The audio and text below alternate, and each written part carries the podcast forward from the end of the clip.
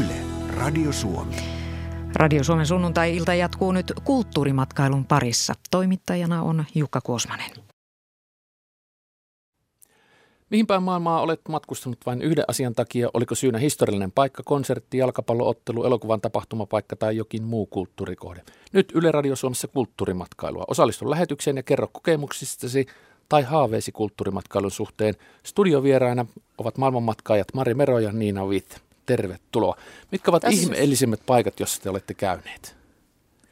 Ihmeellisintä. No mulle koko Afrikan manner on yhä 20 matkustusvuoden jälkeen ihmeellinen paikka ja on varmaan vaikea nostaa sieltä kaikkein ihmeellisintä, mutta ehkä vahvimpia muistoja mulla on Etiopiasta. Entäs Niina Vith? Ää, mulle varmastikin Brasilia, lähinnä Amazonasin alue, eli siellä kaikki jokilaivaan, jokeen liittyvät jutut. Ja toisaalta myös Kaakkois-Aasia, eniten siellä Vietnam ja Kambotsa. Tänään mennään Mari Meron ja Niina Vitin ja kuulijoiden seurassa maailma ympäri. Kuulijat voivat osallistua lähetykseen puhelimella numeroon 020317600. Puheluhinta lankapuhelimesta 8,21 senttiä per puhelu plus 2 senttiä minuutilta ja matkapuhelimesta 8,21 senttiä per puhelu ja 14,9 senttiä minuutilta tässä hinnat mainittuna naisia. Tämä naurattaa, pitää olla tarkkana. Matkustaminen ei ole ilmaista. Tekstiviestillä lähetä kysymyksesi tekstiviestinä. Tekstiviestitunnus on RS-teemailta. Sitten kysymyksesi tai kommenttisi keskusteluun. Lähetä viestinumeroon 16149 ja viestin hinta on 40 senttiä per viesti. Ja varmasti edullisin tapa osallistua tähän keskusteluun on sähköposti radio.suomi.yle.fi. Kun mietin kulttuurimatkailua niin ajattelin, että mitä se on, mitä on se kulttuuri, kuinka voimme kohdata kulttuurin, kun matkustamme jonnekin. Eli kuinka määrittelemme tämän kulttuurimatkailun? Siis sehän voisi olla esimerkiksi sellainen, että amerikkalainen rockbändi soittaa Nivalan lavalla. 80-luvun alkupuolella nämä ainakin kävi, kun nyt maailmanmenestyksessä oleva Metallica soitti Nivalan lavalle. Se oli kova kulttuurijuttu paikallisille, vähän kauempanakin asuville pikku- ja isommille pojille – ja se oli kuitenkin paikalliskulttuuria sillä tavalla, että se tapahtui Nivalan lavalla. Siinä oli kahden kulttuurin kohtaaminen. Sehän voi olla myös taidenäyttely, maisema, museo, ihan, ihan mikä tahansa. Ja kun tätä mietin, että kuinka oikeasti kohtaa kulttuurin tai mitä ulkomaalainen, kuinka se kohtaisi meidän tai minun kulttuurini, niin mulle tuli Juise Leskisen Ilomatsi-biisi mieleen. Siinä on sellaisia elementtejä, että mä en millään pystys selittämään sitä ulkopuoliselle, saatikka sitten ulkomaalaiselle, että mistä kaikesta mm. siinä on kysymys. Ja kuitenkin kysymyksessä on Euroviisuehdokas vuodelta 1981. Mm-hmm. Kuunnellaan biisiä, sen jälkeen mä tentaan teiltä, että minkälaisia kulttuurillisia merkityksiä siinä sanotuksessa tai sävellyksessä on.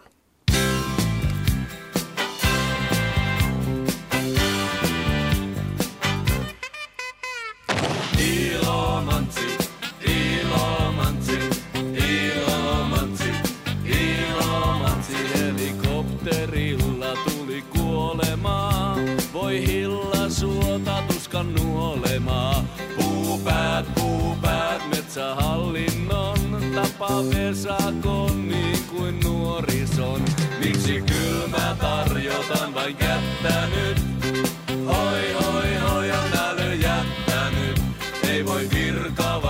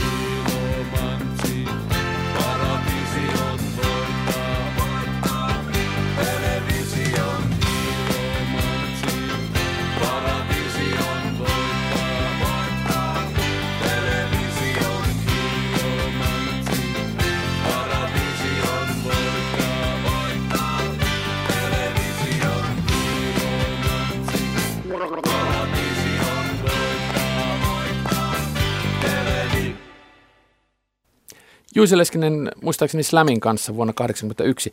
Metsähallituksen virkamiesten rooli saunan takana, paikallisten lakkasoiden suhteen, helikopterilla tuleva kuolema ainakin sanotuksessa, Karjalan A, jota on syytä mainostaa, ja Paratiisi, joka voittaa television. Jos minä sanon, että Karjalan A, jota on syytä mainostaa, on viittaus Karjalan merkkisen olueen ja vielä siihen A-tyyppiin, ja kun tuohon aikaan alkoholin mainostaminen oli erittäin ankarasti kielletty missä tahansa, niin Jussi Leskinen rikkoi tietoisesti tämän rajan ja viittaus vielä sitten ehkä menneeseen Karjalaan, joka oli poliittisesti herkkä mm-hmm. asia tuohon aikaan. Mutta mikä on tuo helikopterilla tuleva kuolema? Osaatteko sitä arvella, kun kohtaatte tämän Ilomatsin kulttuurin tässä biisin muodossa?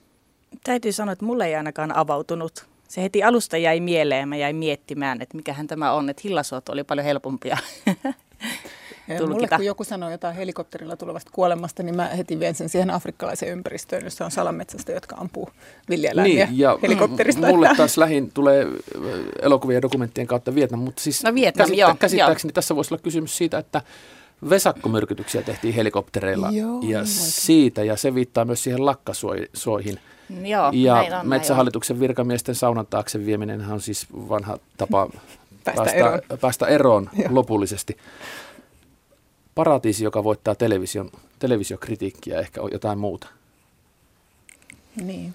Näin onnettomia mm. kuin me olemme, vaikka, Emme kohtaamme, niin, vaikka kohtaamme niinkin lähellä olevan perisuomalaisen asian kuin Ilomatsin mm. kirkonkylä ja Bokosta. Mm. Mä luulen, että tämä kertoo tosi paljon meidän ajasta siitä, siis, joka koskee mm. varmasti sekä Niina että mua, että, että meille saattaa olla tutumpaa ja, ja omakohtaisempaa jokin hyvin kaukainen kulttuuri ja sen jotkut salatutkin merkitykset kuin sitten – joku... Nämä omat, joo. Ja niin. mä mietin, että avautuuko tämä ilomantsilaisille paremmin.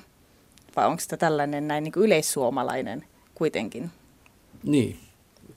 Mutta miten te kohtaatte sitten, kun te menette Afrikkaan tai Amazonille näihin teille läheisiin tai tuttuihin, niin millä te pääsette niihin kulttuureihin sisään? No mä ainakin olen kokenut itse siis käytännön kautta, että asumalla paikallisessa perheessä. Se on ehdottomasti paras. Eli mähän asuin Brasiliassa, kun lähdin sinne kiertämään, niin kolme eka viikkoa paikallisessa perheessä ja olin perheenjäsen hyvässä ja pahassa. Eli niin pääsääntöisesti hyvässä kiersin heidän kanssaan kaikki naapurit ja juhlat ja kaikki mahdolliset Toisaalta taas äh, olin kolmekymppinen ja koin, että olin suunnilleen 12-vuotias, että perheen äiti, joka oli minua kokonaiset viisi vuotta vanhempi, niin sitten tietysti paljon kohteli, että osaatko mennä bussille ja muista tulla ajoissa kotiin ja varo, varo varkaita ja varo vieraita setiä ja näin poispäin. Mutta se oli ehdottomasti paras konsti, koska siinä pääsi paikalliseen kulttuuriin, paikalliseen ruokakulttuuriin ää, paika- ää, ja paikalliseen kieleen kiinni. Koska mun mielestä kieli, kie, paikallisen kielen osaaminen on se, joka niin kuin auttaa, auttaa kaikkein eniten. Varsinkin jos paikallisessa tai tässä kohdemaassa tai paikassa ei puhuta yleismaailmallisia englantia, ranskaa, saksaa tai muuta vastaavaa. Aivan. Entäs Mari? No mulla tulee ehkä ensimmäiseksi semmoinen olo, että onkohan mä koskaan päässyt mihinkään kulttuurin sisälle, että äm, mä oon aina matkustanut yksin ja tietysti voisi ajatella, että kun matkustaa yksin, niin se jollain lailla altistaa ja pakottaakin kohtaamaan kulttuuria eri lailla kuin jos, mm. jos on sitten matkaseurassa, varsinkin jos on isompi joukkue.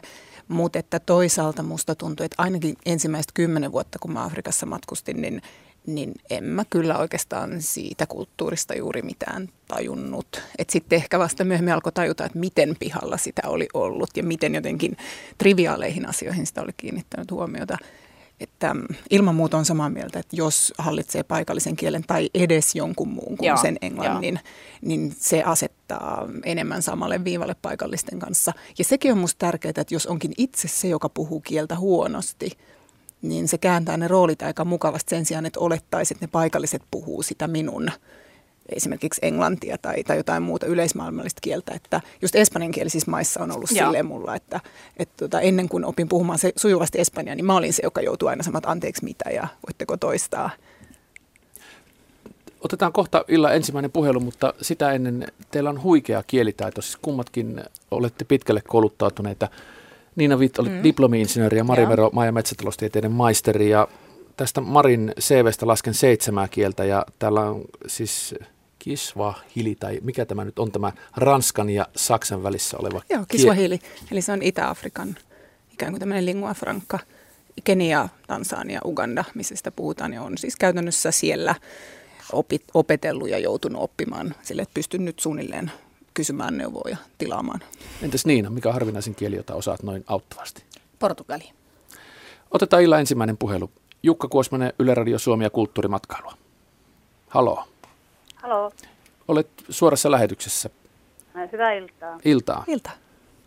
Olen Tarja ja tällainen kuusputonen nyt ja kuuntelen, siellä on nuoret flikat ja tietää melkein kaiken kaikesta, mutta minulle tapahtui tuossa taanoin sellainen tapahtuma, että kuulin väärin. Minä muistin, että Tilsitin rauha solmittiin jossain ja paikkakunta olikin Bilisi. Että tuota, se oli kokemus sillä lailla, että, että Nietholohna Nietholhan, se oli joulun seutua ja näin, mutta kysyisin sen, että onko teistä kumpikaan käynyt mm, Georgiassa, eli tarkoitan, en nyt USAn Georgiaa, vaan tätä Joo. toista.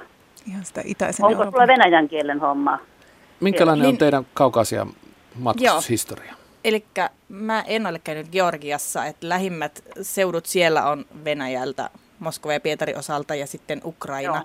Ja venäjän kieli on hyvin huonosti hallussa, että niin kuin lähinnä vaan Joo, joo, että on se perusfraasit. Nietholohna. Joo. Ja, mulla on silleen, että, että osaan kirjaimet, että pystyn lukemaan ne sanat, mutta Joo. et ymmärränkö sitten, mitä se ne on mulle täyttä hebrea, tai sanotaan nyt vaikka sitten kiinan kieltä, niin ne aakkoset ensin, mutta se oli nyt kokemuksena vaan sellainen, että kuulin väärin, että luulin, että se on tilsit ja se oli gympilisi. Joo, ja helpostihan niin käy, varsinkin kun ne Se äänteet oli on semmoinen reissu, mutta tulin hengissä takaisin, mutta en kyllä suosittelisi ihan heti menemään uudelleen, niin kuin en myöskään Libuaan, että te varmaan sinne. Ei varmaan ole rouva on käynyt Libyassa, niinkö? Niinkö? Oletteko käynyt Libyassa? Ei minä, mutta sinne ei paljon vissiin pääsekään. että Siellä on Tunisia rajalla pysähtyy useimmat. Niin aivan. Joo. Kiitoksia rouvalle puhelusta ja kommentista erittäin paljon. Jatketaan tästä. Tästä tulee nimittäin väistämättä mieleen, että minkä verran, tai oletteko koskaan harrastaneet tällaista sotaturismia, joka on sellaista turismia, jossa mennään joko sota-alueelle katsomaan, että mitä siellä tapahtuu, tai sitten mennään heti, kun sota on päättynyt, paikan päälle katsomaan sodan jälkiä. No mä en ole äm, sitä mitenkään erityisesti harrastanut, mutta mulla oli tuossa, täytyy sanoa tilaisuus, koska se oli niin palkitseva kokemus, niin tehdä vähän aikaa töitä Bosniassa. Ja vaikka siitä Bosnian kriisistä nyt on jo kuitenkin aikaa, että sehän oli niin kuin 90-luvun alkua, sinne 95 asti, niin Bosniassa tuntuu tietyllä lailla aika pysähtyneen. Ja se oli kyllä äärimmäisen järkyttävää, mutta samalla myös tosi jotenkin sykähdyttävää se semmoinen, että miten ihmiset elää sellaisen verisen lähihistorian kanssa. Minä vuosina, tai minä vuonna sä olit? Mä olin siis Ja kolme vuotta sitten. Mä olin ihan siinä Kroatian rajan lähellä. Siellä on semmoinen Livno-maakunta, missä mä oltiin tämmöistä maaseutumatkailun kehittämishanketta vetämässä. Öm, sen verta haluaisin sanoa tuosta niin kuin sota-alueelle matkailusta, että sinänsä mä en pidä ihmeellisenä, että kun ihmiset muutenkin viihdyttää itseänsä väkivallalla, mm. niin onhan se tietyllä lailla sen asian viemistä vähän pidemmälle, että mennään sitten jonnekin, missä oikeasti paukkuu tai oikeasti on juuri paukkunut.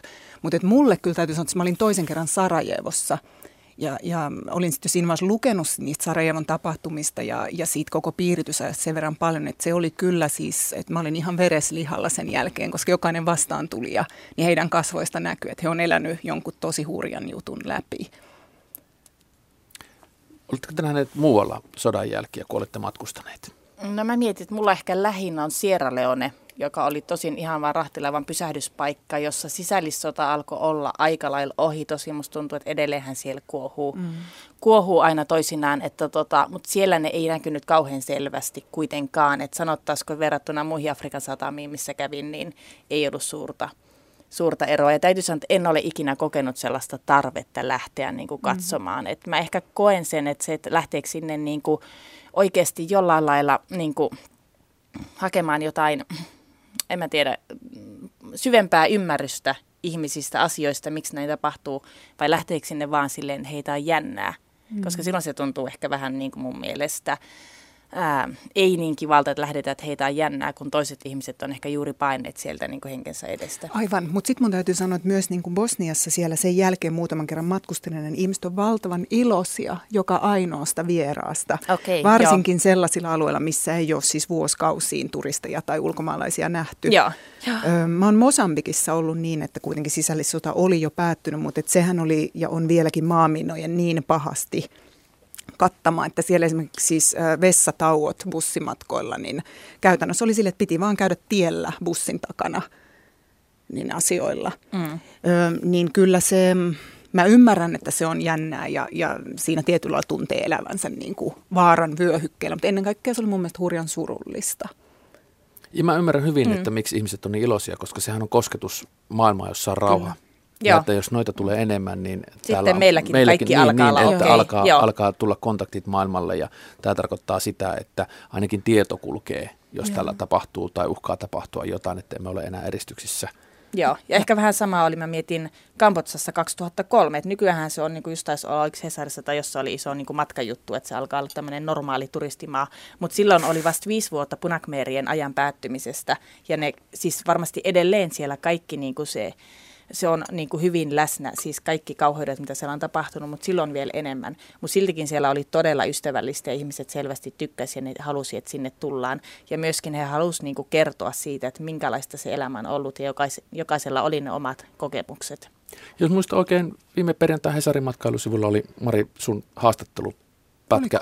Mari Mero Mäkin luin. Luki. Joo, Joo, tuttu. Jos sä sanoit, että mitä kannattaa tehdä, jos on vaarallista. Puhutaan Ai, siitä se. jossain vaiheessa, kun olette, varsinkin kun olette naisia, että miten te olette pystyneet matkustamaan ja kohtaamaan kulttuurit, kun yksin ja itsenäisesti matkustatte. Mutta otetaan tähän väliin Pekka Kauppisen puhelu.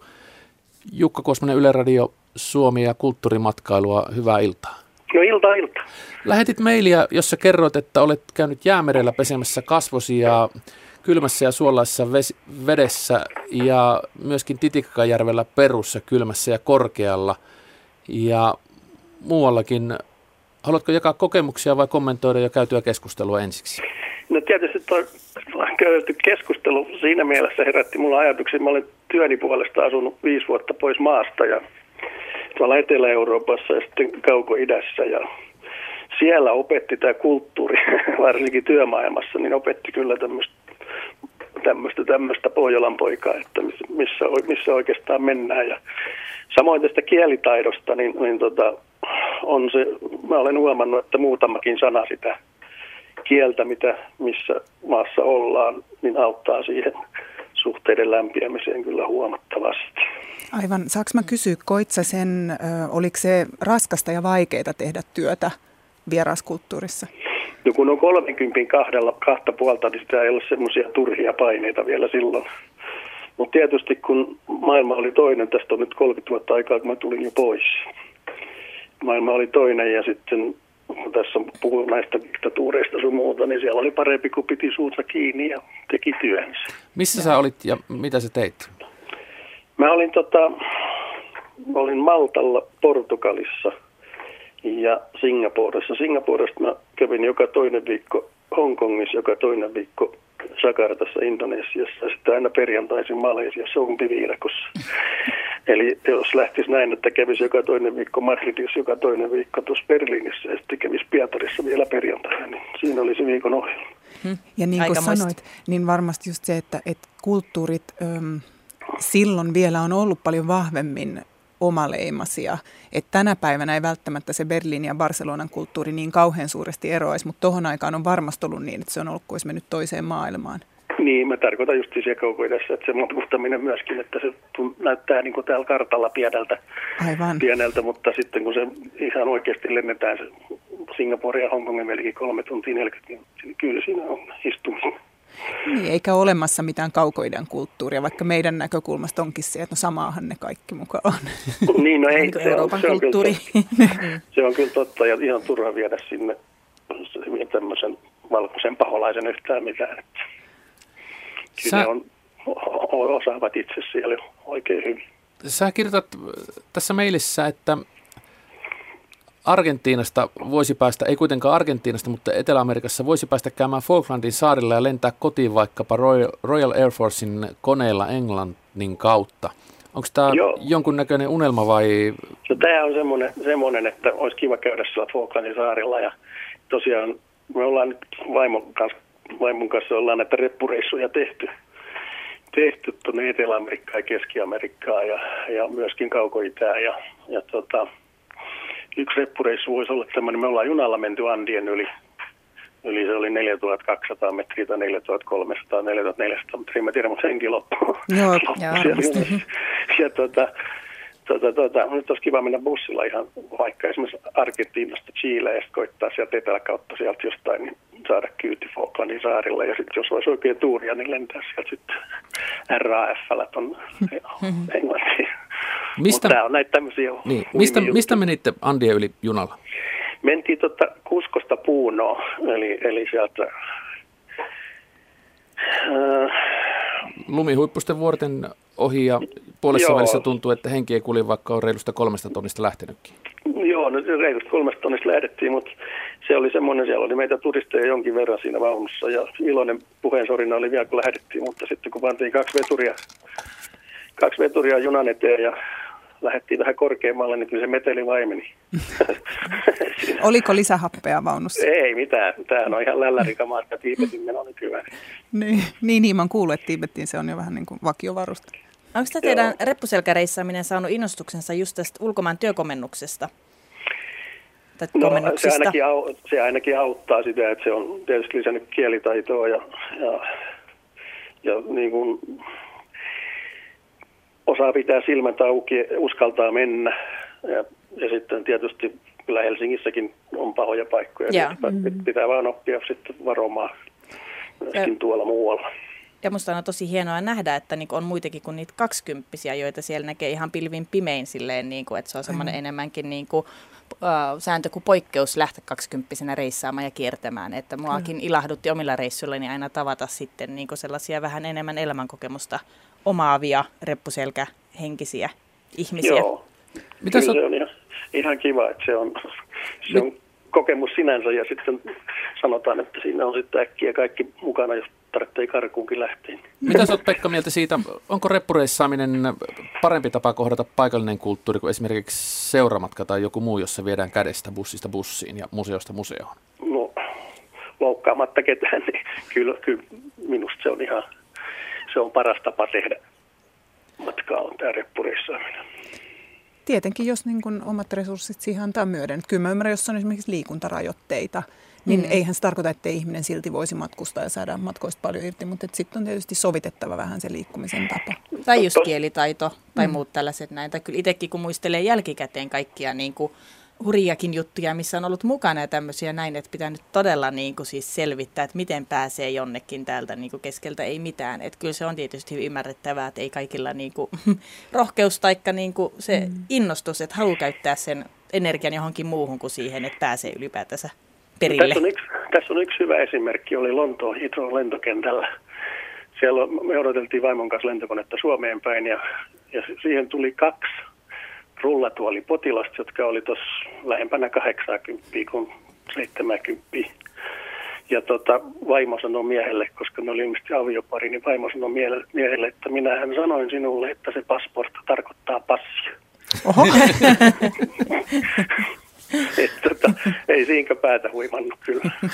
joo ja mä oon sitä mieltä, että niin kuin luottavaisen mielinen on aina parempi matkustaa. Tietysti niin kuin ihan, ihan valtavan sinisilmäinen ei ole hyvä olla, mutta kuitenkin mieluummin kuin että, että epäluulosena ja peläten pahinta. Joo, koska jos Joo. koko ajan epäilee kaikkea, niin siinä menee kaikki into. Että mä oon nähnyt sellaisia reissejä, jotka on niin kuin, Joo. että mua koitetaan huijata ihan varmasti tämän majatalon hinnassa. Mä käyn kymmenen muuta majataloa tsekkaamassa ennen kuin mä uskallan luottaa, että onko tämä hinta niin kuin dollarin liian kallis. Että sehän niin kuin vie Joo. kaiken ilon siitä. No me ollaan tehty niin, että me ollaan aina ensimmäinen yö ostettu hotellista ja viimeinen yö ostettu hotellista. Ja sitten Joo. loppu on ollut sitä, mitä on, koska ensimmäinen yö kun se, tai ilta, niin se on takuulla väsynyt ja ei ole silloin jo aikaa, eikä ole oikein tajuakaan miettiä näitä asioita, että mikä olisi hyvä ja mikä huono, vaan parempi Mm, mm, valita täällä ja kunnon hotelli ja siitä se sitten lähtee. Kyllä. Kiitoksia Pekka aivan loistavista matkustuskokemuksista. Olisiko sinulla vielä jotain kysyttävää meidän studiovierailta Niina Vitiltä ja Mari Merolta heidän matkoistaan? olisi paljonkin, mutta mä luulen, että tämä aika Kysy, riitä. aika riittää loistavasti, kysy ihmeessä. Joo, eikö tos, no toi justi Afrikka kiinnostaisi kauheasti. Pohjois-Afrikka on jonkin verran ollaan Joo. käyty, mutta, mutta siitä etelämmäksi Saharan toisella puolella, niin ne on kokonaan ja esimerkiksi Etelä-Afrikka Joo. sinällään. Joo, sitä mullekin tuli tuossa mieleen, kun kerrot, että olette paljon reissannut, että et maininnut Afrikasta mitä, että onko joku syy, miksi te ette ole ollut Afrikassa. Meidän tuntuu monella olevan, että vaikka paljon on reissannut, niin sitä Afrikkaa jotenkin ei vaan niin kuin uskaltauduta. No se on ehkä just, eihän siellä nyt esimerkiksi jossain tässä päivän tasojen kahta puolta, niin eihän siellä oikein, oikein syvälle viidakkoon viittis mennä. Voi kuule, kun se ei ole ollenkaan niin enää. Mä sanoisin, että ainut, että toi, niin toi Kongon puoli, niin sinne en nyt kehota varsinaisesti lähtemään. Mutta niin koko joo. itäinen ja eteläinen Afrikka, niin Englannin pärjää loistavasti. Kaikki matkailupalvelut löytyy ja nähtävää on niin paljon, että siinä ei vaan aika riitä. Mä oon nyt 20 vuotta mennyt aina uudestaan, enkä mä oon vieläkään nähnyt juuri mitään. Joo, eikö se, ei meillä siinä mielessä ole mitään, mutta se on, no, vähän niin kuin arveluttaa kuitenkin tuommoinen, tuommoinen niin kuin Kongon otat tässä esimerkiksi, ja, Joo. ja, sanotaan nyt sitten se länsirannikko siitä Kongosta ylöspäin, eihän sekään nyt vallan rauhallista ole. No se ei ehkä ole se, mistä kannattaa aloittaa. Mun mielestä hyviä tommosia afrikkalaisia alueita, mistä aloittaa, niin, niin on Kenia ja Tansania. Ja sitten Namibia on äärimmäisen helppo lähinnä, että siellä on pitkät etäisyydet. Etelä-Afrikka on helppo, mutta täytyy myöntää, että kaupungeissa on tietynlainen turvallisuusongelma. Mm, mm. No Etelä-Afrikka eniten kyllä kiinnostaisi, mutta tota, Joo, joo mutta että sanotaan, että Etelä-Afrikka on täysin mahdollista tehdä jopa niin, että vuokrata auto ja reissata itsekseen, jos sellainen on se oma tapa. Ne etäisyydet on niin valtavia, että jos siellä lähtee niin kuin kulkemaan bussilla tai junalla, niin menee helposti niin kuin hirveästi aikaa vaan siihen siirtymiseen. No joo, mun poika oli siellä tässä pari vuotta sitten, Joo. pari, pari viikkoa nimenomaan vuokra-autolla ja kehui sen maasta taivaaseen. Joo, että varsinkin se ihan se Garden Route, eli se eteläinen, tota, joka menee siellä ensin Atlantin rannikkoa ja sitten Intian valtameren rannikko, niin on upea. Et ei se kauhean semmoista afrikkalaista kyllä ole, että useimmat sitten on ihan niin kuin olisikin Etelä-Euroopassa tai Kaliforniassa. Et tietysti mustia ihmisiä on, mutta että se muuten ei ulkoisesti välttämättä poikkea eurooppalaisista. No, ei, se, ei, se, ei tässä kyllä tämä väri ei pelota, että se on. Niin, ja tietysti mitään syytäkään ole. Joo. Joo, Mutta joo. ilman muuta sinne vaan. Niin paljon olette reissannut, että ei se ole sen kummempaa. Että ihan turha arastella sitä No, Afrikkaa. tämä on hyvä, koska vaimo kuuntelee tuossa viereisessä huoneessa. Ja, Joo. No niin, Ei muuta kuin lippuja varaa. reppua pakkaamaan. joo, ei muuta kuin reppu pakkaamaan. Kiitoksia aivan älyttömästi, Pekka Kauppinen. Joo, kiitoksia, että sain olla tässä mukana. Joo, kiitos. Noin. Hei hei. Tässä Pysytään tien päällä Yle Radio Suomen kulttuurimatkailuillassa, mutta kuunnellaan musiikkia. Kuunnellaan ensin Niinan tuoma musiikki. Mitä sä olet tuonut, kun täällä lukee Babado Novo muistaakseni? Joo, eli mä olen tuonut tuota Brasiliasta samba-karnevaalimusiikkia. Itse 2003, kun olin Salvadorin kaupungissa, kävin nämä, nämä, nämä samba-karnevaalit läpi just tämän paikallisen perheen kanssa. Ja tämä oli yksi niistä biiseistä, joka siellä soi niin kuin hyvin paljon. Ja se on semmoinen, että se edelleen näin kahdeksan vuoden jälkeen, kun kuuntelee, niin tulee se tunne, että on aivan hei, että mä olen, mä olen keskellä jotakin aivan mahtavaa. Että vaikka mä en ole lähtö, lähtökohtaisesti ihminen, joka esimerkiksi lähtisi konserttiin jonnekin niin kuin kauaksi tai tälleen näin, niin kuin, että en ole silleen semmoinen ehdoton musiikki-ihminen, mutta tuossa oli jotakin, se oli niin kuin kokemuksena niin kokonaisvaltainen, että siinä todella niin kuin mä koin päässeeni jollain tasolla, siis ikinähän ei pääse siihen kulttuuriin todellakaan, niin kuin Marikin sanoi, niin silleen, että oikeasti niin kuin ymmärtäisi kaiken. Mä pääsin jotenkin siihen paikalliseen perheeseen mukaan, mä koin niin kuin silleen, että mut hyväksyttiin, koska mä nautin siitä niin älyttömästi, mistä he nautti. Et se on vaikea selittää, mutta se oli vaan sellainen niin kuin kokemuksena yksi, yksi elämäni mahtavimpia. Salvadorin festareista, karnevaaleista sanotaan, että ne ovat paremmat kuin Rion kuuluisat. Ehdottomasti. Miksi? Äh, varmaan lähinnä sen takia, että tota, ne on edelleen paikallinen tapahtuma. Eli tota, Riossahan on hyvin paljon turisteja tulee katsomaan ja varmasti siellä on niitä paikallisiakin, mutta Salvadorissa, jos siellä yksi tuhannesta oli turisti ja muut oli paikallisia, eli siellä ei niin kuin tehdä näitä valtavia riikin kukko, sulka, päähineitä ja muita, vaan se idea on, että jokaisella on mahdollisuus lähteä mukaan, että vedetään niin kuin samanlaiset vaaleanvihreät sortsit ja topit päälle ja ollaan niin kuin yhtä joukkoa. Mennään nyt Brasiliaan karnevaaleille ja sen jälkeen otetaan seuraava puhelu.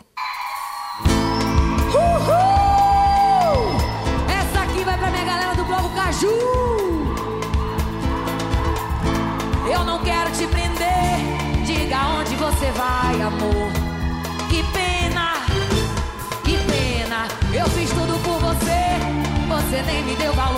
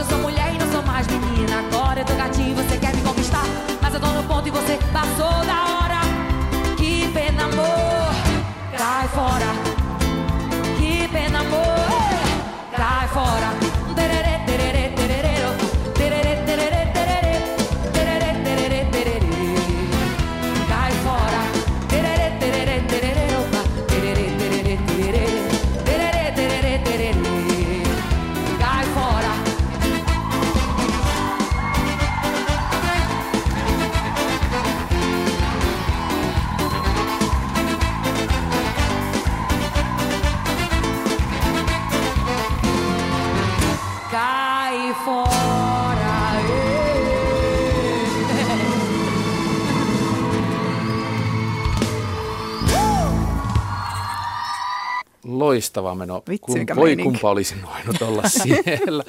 Meillä oli seuraava puhelu. Yle Radio Suomi Kulttuurimatkailua. Haloo.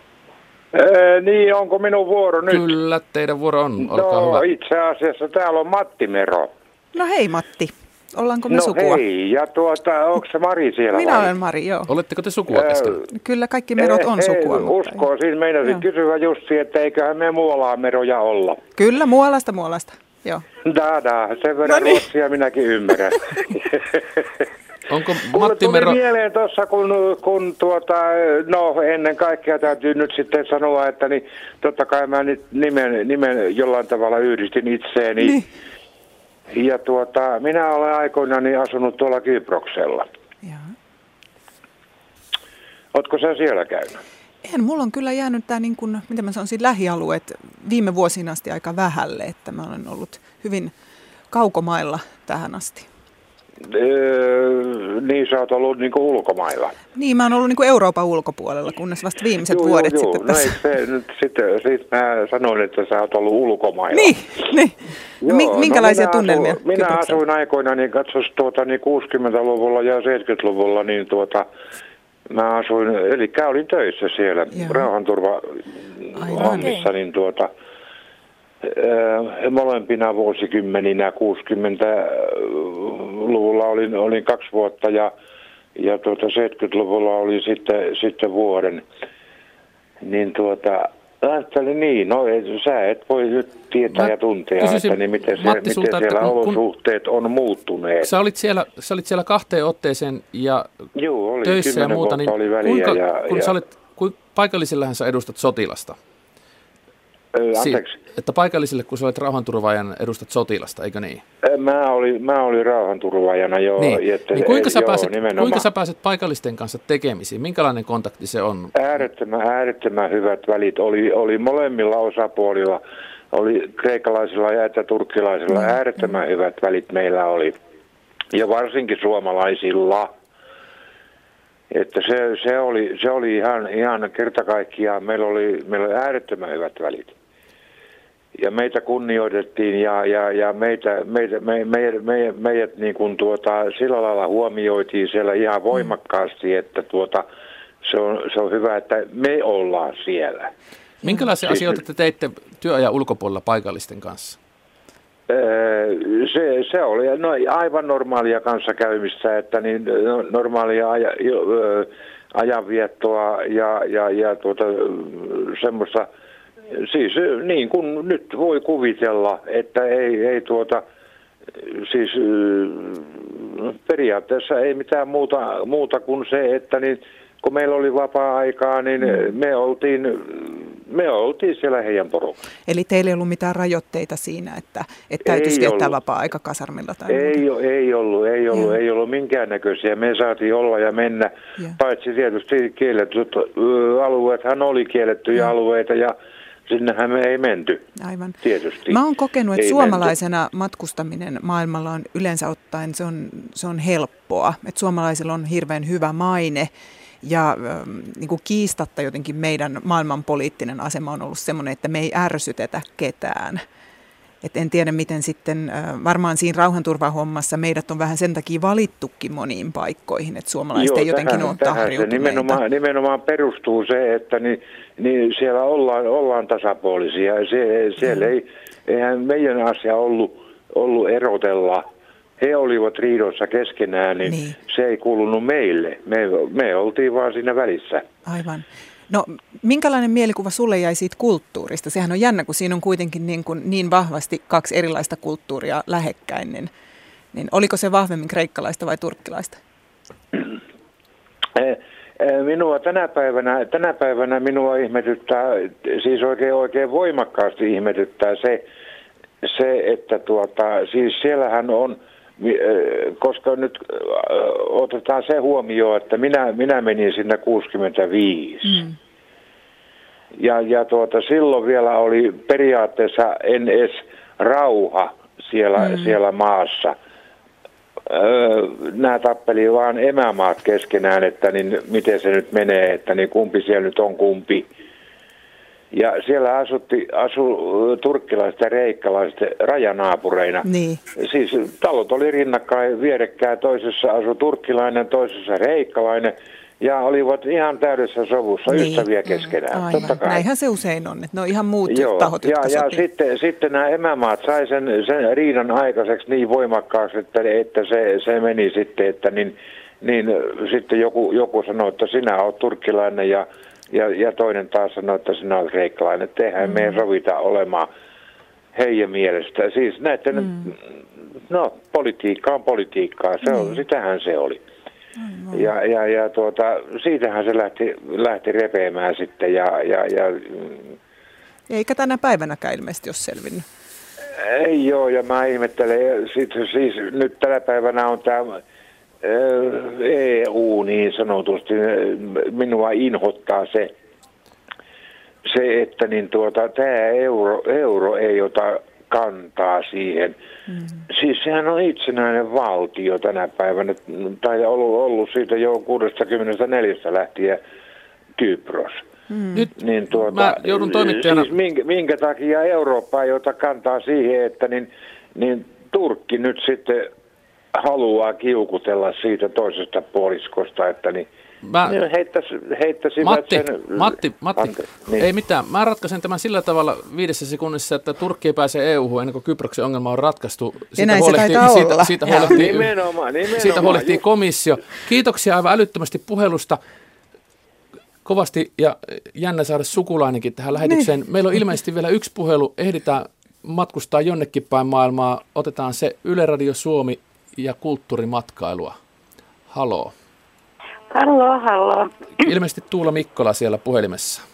Olen, olen. Oliko teillä Ja kommenttia tuota, tai matkustuskokemusta?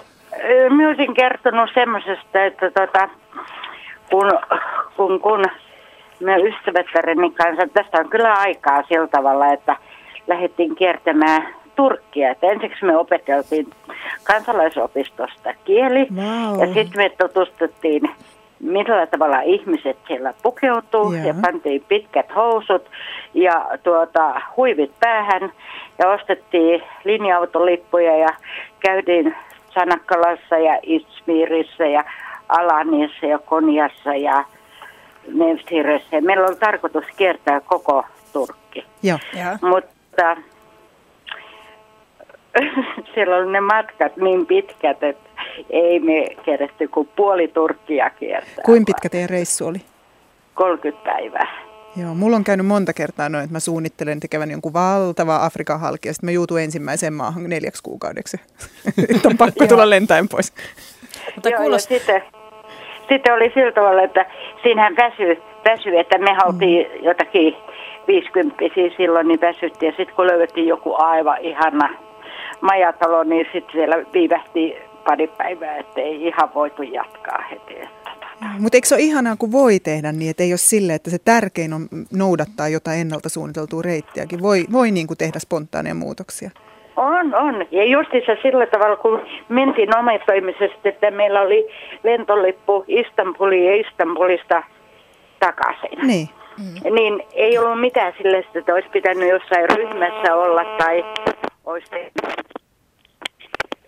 tai toisten ihmisten aikatauluja tai jotakin muuta. Aivan. Että, Musta tämä niin kuin, Niin kuulostaa todella niin kuin mahtavalta. Te opettelitte ensin kielen ja lähditte. Että just sellainen, että saa enemmän irti. Miten, äh, koitteko pääsevänne paremmin kulttuurin sisälle, kun oli yhteinen kieli? Kyllä. Ja sitten näin ikään, että ihmiset niin kuin hyväksy meidät paremmin, kun me oltiin säädyllisesti Aivan. pukeutuneet. Ihan varmasti, joo. Mm. Ja miten Ja vähäistä tuo- se lopulta on kiinni? Niin, ei se mistään ollut pois. Että Mm. mm. Kyllä mä olisin sitä mieltä, että maahanmuuttajat vois heittää tällaisen burkan pois, eikä, eikä pitää sitkeästi ti- kiinni tätä, tästä ohjelmasta, mikä heidän kulttuurissa nyt sopeutuu tänne, koska mm. se oli itsestäänselvyyttä, että ei voinut mennä moskeijaan mm. miten vaan tai jotenkin, että siellähän oli kyllä sitten henkilöt, jos meni tavalliset ihmiset tai turistit, niin nehän antoi huiveja ja Mm. peittelivät ja, ja siis toisen ihmisen kulttuurin kunnioittaminen kanssa on. Että tuota, Joo. Aivan. Kiitoksia teille loistavasta puhelusta. se, ja Kiitoksia. olen- Kiitos teidän ohjelmasta. Kiitos kovasti. Kiitos kuuluu tietenkin studiovieraille ja soittajille. Mennään hetkeksi aikaa tien päälle. Mennään Road 6060 ja Amerikan halki. Sitten merisää, uutiset, lyhyt pätkä urheilua. Käydään Meksikon rallissa urheilussa ja sitten tullaan takaisin seitsemän jälkeen kulttuurimatkailua maailman ympäri ja käydään vaikka missä studiovieraina Marimero ja Niina Viith.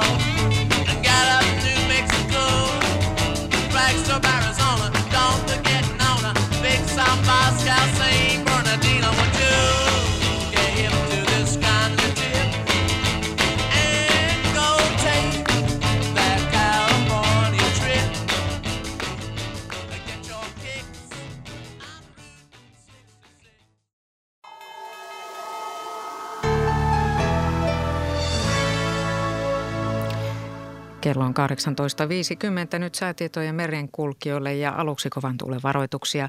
Perämeren pohjoisosa lounaistuulta 16 metriä sekunnissa, Suomen lahti, Pohjois-Itämeri, Selkämeren pohjoisosa, merenkurkku ja Perämeren eteläosa, lounaan puolesta tuulta 14 metriä sekunnissa.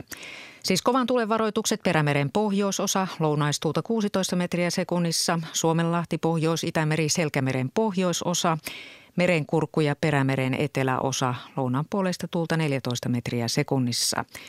Korkeapaineen selänen liikkuu Suomen yli itään, jäämerellä oleva matalapaine liikkuu koilliseen. Odotettavissa huomiseen iltaan asti heikkenevää, anteeksi, Suomenlahti ja Pohjois-Itämeri heikkenevää luoteistuulta yöllä 4-8 metriä sekunnissa. Aamulla tuuli kääntyy lännille lounaan välille ja voimistuu iltapäivällä 9-14 metriä sekunnissa. Hyvä näkyvyys. Ahvenanmeri, Saaristomeri ja Selkämeren eteläosa heikkenevää lännen puolelle kääntyvää tuulta, iltayöllä 3-7 metriä sekunnissa, aamuilla voimistuvaa lounaistuulta, aamulla 7-12 metriä sekunnissa, päivällä vähän heikkenevää tuulta, hyvä näkyvyys. Selkämeren pohjoisosa merenkurkku ja perämeri, lännen ja luoteen välistä tuulta 4-8 metriä sekunnissa, yöllä voimistuvaa lounaistuulta, aamulla 9-14 metriä sekunnissa, perämeren pohjoisosassa ylimmillään 16 metriä. Päivällä heikkenevää tuulta iltapäivällä 7-12 metriä sekunnissa. Enimmäkseen hyvä näkyvyys ja aamulla paikoin lumikuuroja. Sitten vielä Saimaa länteen kääntyvää tuulta 2-6 metriä sekunnissa. Päivällä voimistuvaa lounaistuulta iltapäivällä 5-10 metriä sekunnissa. Hyvä näkyvyys.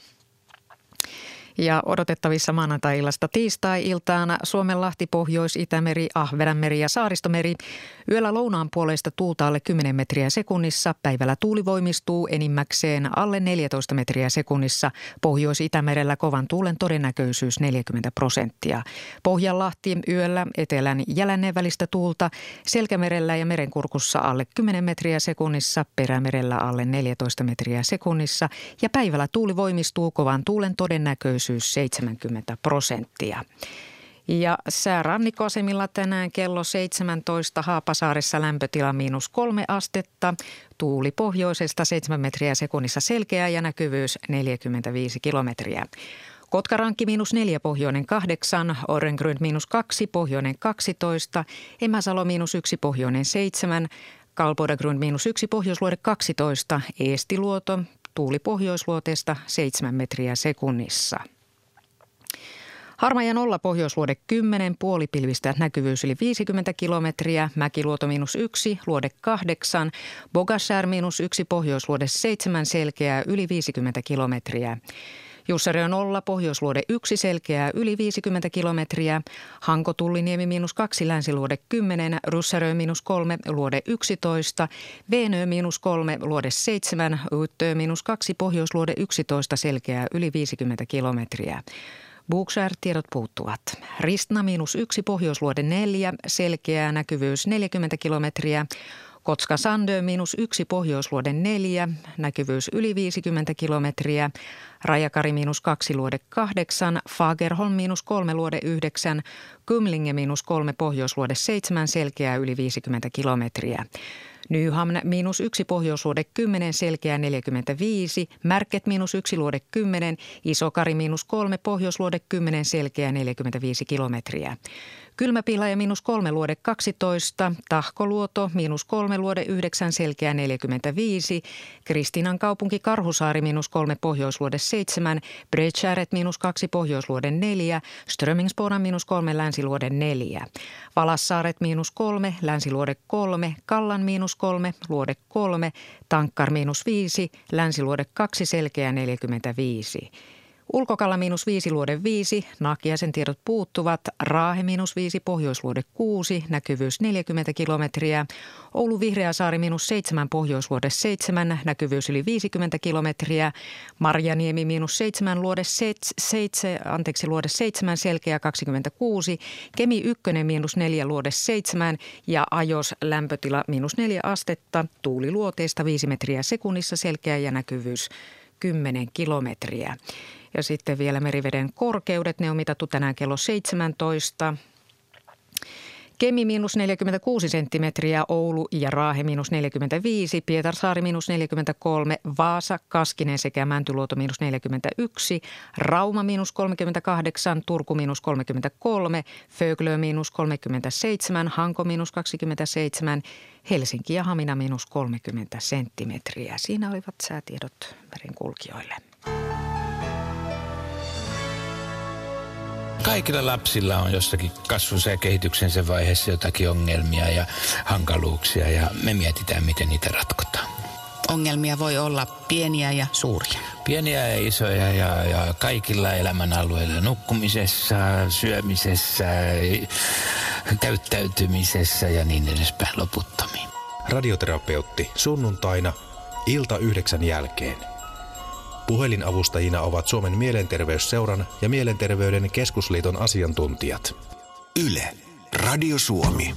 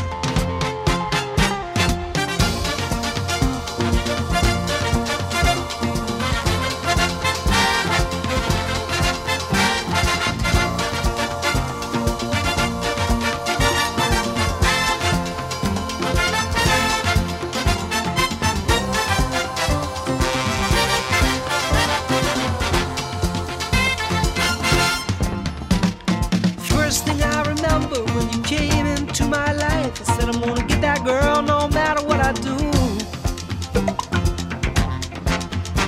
Well, I guess I've been in love before, once or twice I've been on the floor, but I never loved no one the way that I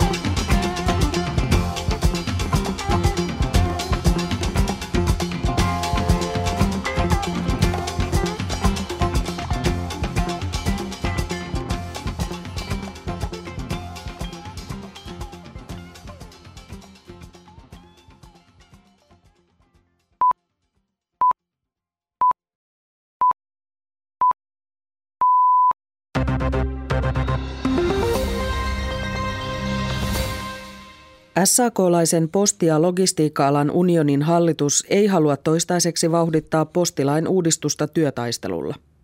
Paun hallitus pitää kuitenkin lain uudistusesitystä puolivalmiina ja epäonnistuneena. Liiton puheenjohtajan Esa Vilkunan mukaan laki jättää liian paljon yksityiskohtia sovittavaksi alalle tulevien toimilupaehdoissa. Pau vetoaa eduskuntaan, että se hylkäisi lakiesityksen ylihuomisessa käsittelyssään ja että laki valmisteltaisiin kokonaan uudelleen. Liikenneministeri Anu Vehviläinen tyrmää perussuomalaisten puheenjohtajan Timo Soinin ehdotuksen työeläkevarojen ohjaamisesta teiden ja ratojen rakentamiseen. Vehviläisen mukaan asia ei ole niin yksinkertainen kuin Soini antaa ymmärtää. Liikenneministeri muistuttaa työeläkeyhtiöiden odottavan sijoituksilleen kunnon tuottoa. Vehviläisen mielestä perusväylien liikennerahoituksen on jatkossakin tultava valtion budjetista. Taistelut Libyan hallinnasta näyttävät pitkittyvän. Libyan johtajalle Muammar Gaddafille uskolliset joukot ovat ryhtyneet voimakkaisiin hyökkäyksiin vallatakseen tärkeitä kaupunkeja takaisin kapinallisilta. Gaddafin hallitus on ilmoittanut lyöneensä kapinallisjoukot muun muassa Zavian ja Misratan kaupungeissa lähellä Tripolia. Kapinalliset ja kaupunkien asukkaat kuitenkin kiistävät väitteet Gaddafin joukkojen menestyksestä. EU on lähettänyt Libyaan ryhmän virkamiehiä kartoittamaan humanitaarisen avun tarvetta. Ryhmää johtaa EUn kriisikoordinaattori Agostino Miozzo. Ryhmän on tarkoitus raportoida Libyan tilanteesta torstaina Brysselissä kokoontuville EUn ulkoministereille. Virolaiset äänestävät parhaillaan parlamenttivaaleissa. Asiantuntijat arvioivat, että vaalit eivät tuo suuria muutoksia 101-jäsenisen parlamentin voimasuhteisiin. Nykyisen keskusta-oikeistolaisen hallituksen ennakoidaan olevan vaaleissa vahvoilla. Viron uuden parlamentin kokoonpano selvinnee jo ennen puolta yötä. Vielä säätiedotus. Hajanainen lumisadealue liikkuu maan pohjoisosan yli itään ja pilvisyys lisääntyy tilapäisesti myös muualla maassa. Huomenna päivällä sää selkenee monin paikoin. Yöllä koko maassa on pakkasta 8-15 astetta. Huomenna päivälämpötila on plus yhden ja miinus viiden asteen välillä. Kylmintä on maan itäosassa. Lähes kaikilla merialueilla varoitetaan kovasta tuulesta.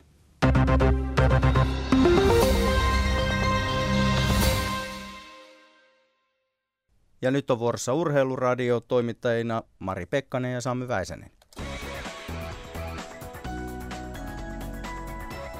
Meksikon MM-rallissa on jo toiseksi viimeinen erikoiskoe saatu päätökseen Sebastian Loeb on rallin kärjessä. Mikko Hirvonen on toisena, hän on jäänyt johtavasta lööpistä 1.40. Jari-Matti Latvala on kolmantena 2.23 eroa kärkeen ja kyllähän käytännössä tämä rallin kärkikolmikko on jo erottunut, ellei haavereita tapahdu sitten viimeisellä erikoiskokeella. Juho Hänninen on Skodallaan yhdeksäntenä jo 14,5 minuuttia eroa tuohon johtopaikkaan.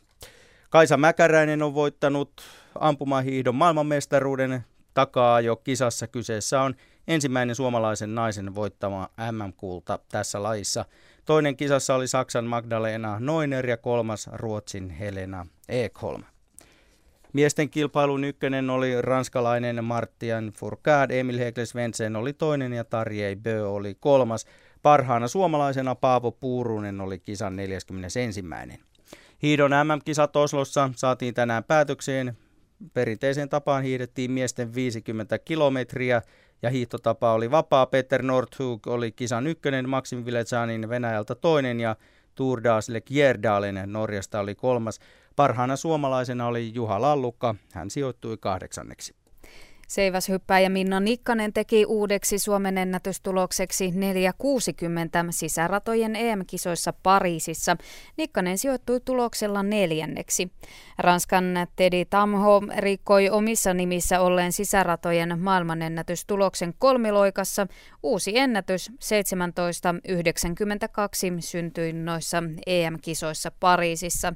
Francis Obikvelu oli Euroopan nopein miesten 60 metrillä hyvällä ajalla 6.53. Jouni Pellinen on voittanut skicrossin maailmankapin osakilpailun Sveitsissä. Voitto on hänelle uran ensimmäinen. Finaalivoitto tuli niukalla erolla, sillä Itävallan Andreas Matt hävisi suomalaiselle vain parin senttimetrin erolla. Ratkaisu selvisi maalikameran kuvasta. Mika Poutala oli 10 ja Pekka Koskela 11 500 metrillä maailmankapin viimeisessä osakilpailussa Hollannin Heerenveenissä. Poutala luisteli ajan 35-33 ja Koskela hävisi hänelle yhden sadasosan. Päivän nopein oli sprinttereiden maailmanmestari korealainen Kyo Hyuk Lee ajallaan 35 tasan. Ja kerrotaan vielä, että Englannin valioliigassa Liverpool voitti Manchester Unitedin 3-1. Liverpoolin maaleista vastasi Dirk Kuyt, Manun maalin teki Javier Hernandez. Yle Radio Suomen kulttuurimatkailuilta jatkuu. Mihin päin maailmaa olet matkustanut vai yhden asian takia? Oliko syynä historiallinen paikka, konsertti, jalkapalloottelu, elokuvan tapahtuma taikka tai jokin muu kulttuurikohde? Nyt Yle Radio Suomessa kulttuurimatkailua. Mari Mero ja Niina Viit, tervetuloa tälle toiselle puolikkaalle. Tos. Minä kävin joskus aikanaan Espanjassa ja kuulin siellä diskossa sellaista musiikkia, että oli pakko mennä kysymään paikallisilta, että kuka ja mikä tämä on. Ja siellä sanottiin, että se on sellainen kolumbialainen tyttö, joka on aivan älyttömän hyvä. Ja menin levykauppaan, ostin levyn ja tulin sitten Suomeen ja esittelin sitä kaikille tuttaville, että nyt on kuulkaa kovaa musaa ja ihmettelin, miksi Suomessa tätä ei ole kuultu. Ja menee siitä sitten muutama vuosi ja tulee tällainen amerikkalainen, ehkä eteläamerikkalainen lattarimimmi, joka laulaa englanniksi. Ja mä katson ja kuuntelen, että no, Sakiralle on sitten tehty näin. Ja tämän tarinan opetus on se ilmeisesti, että kun jonkin luulee kohtavansa alkuperäiseen aidon, niin ennen kuin se on iholla, niin se on jo jollakin tavalla muuttunut. Ja jälkikäteen, kun mä sitten mietin sitä, niin eihän se minunkaan Shakirani ollut mikään jotenkin aito. Hmm. Levy on tehty muistaakseni Miamissa, se on tuotettu, se kuulostaa hyvin mainstreamiltä, jos se nyt mikään paha sana on, tai että joku on pilalla tai ei ole aito sitten, mutta mä tajusin, että en minäkään ole kuullut mitään alkuperäistä, mutta kuunnellaan nyt se biisi, jonka minä kuulin ja puhutaan sitten kulttuurin kohtaamisesta ja matkustamisesta lisää. Ja lupaan, että mennään jonnekin aivan pieneen tuppukylään, jossa te kumpikin olette käyneet. Ja kysyn sitä, että mikä on pienin ja kummallisin paikka, missä olet käynyt, mutta sitä ennen Shakiraa. Ya sé que no vendrás, todo lo que fue, el tiempo lo dejó atrás. Sé que no regresarás, lo que nos pasó no repetirá jamás. Mil años no me alcanzarán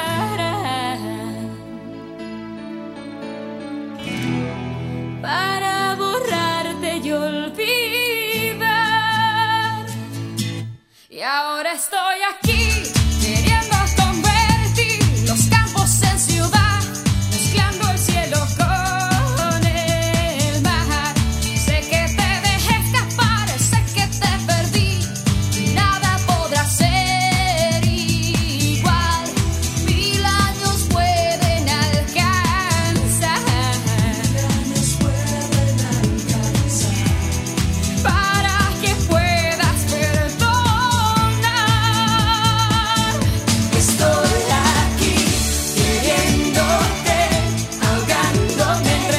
cuadernos, entre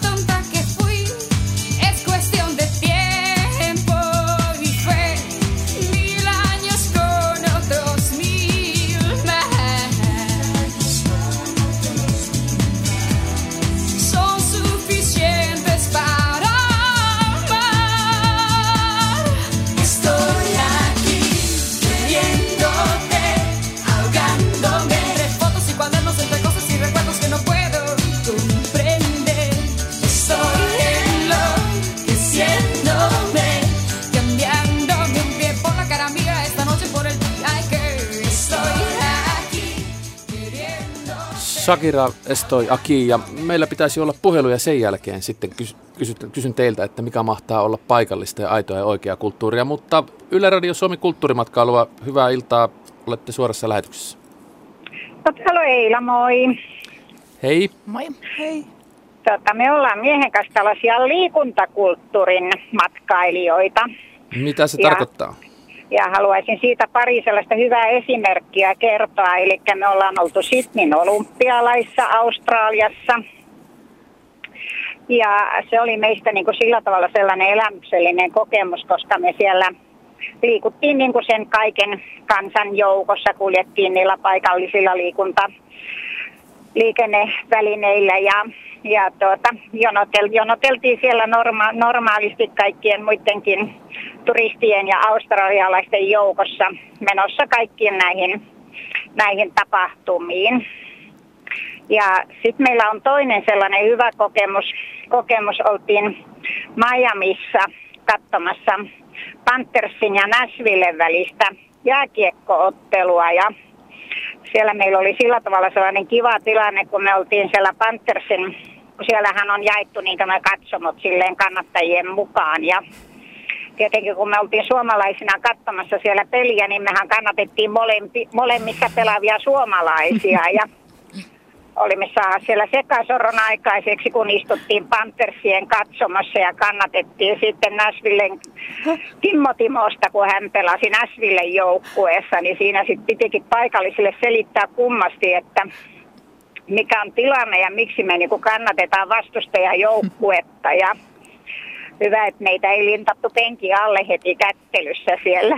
Tuohan on hieno tapa päästä paikalliseen kulttuuriin kiinni, kun Kyllä, menee... aito kontakti, Niin, kyllä. olympialaiset eivät ehkä ole tällainen paikallinen kulttuuritapahtuma, No ei, ei, koska Vaikka siellä oli sitten niinku... ainutlaatuinen tilanne onkin. Kyllä, kyllä, mutta oli sillä tavalla hyvä. Ja sitten kun me selitettiin siinä ympärillä istuville, että, että hei, että me ollaan suomalaisia, me halutaan kanna, niin kuin kannustaa molemmissa joukkueissa mm. pelaavia suomalaisia. Ja sitten sit meille oltiin niin kuin kauhean ystävällisiä. Ja ja siinä lähistöllä istuvat nämä Panthersin kannattajat, niin nämä sitten kertoi siellä, siellä näille, näille tota järjestävälle seuralle, niin meitähän sitten lahjottiin Panthersin pipoilla ja huiveilla ja kasseilla ja pyyhkeillä ja et sillä tavalla niin päästiin tosi hienosti sisälle siihen, siihen, tuota, siihen paikalliseen kulttuuriin.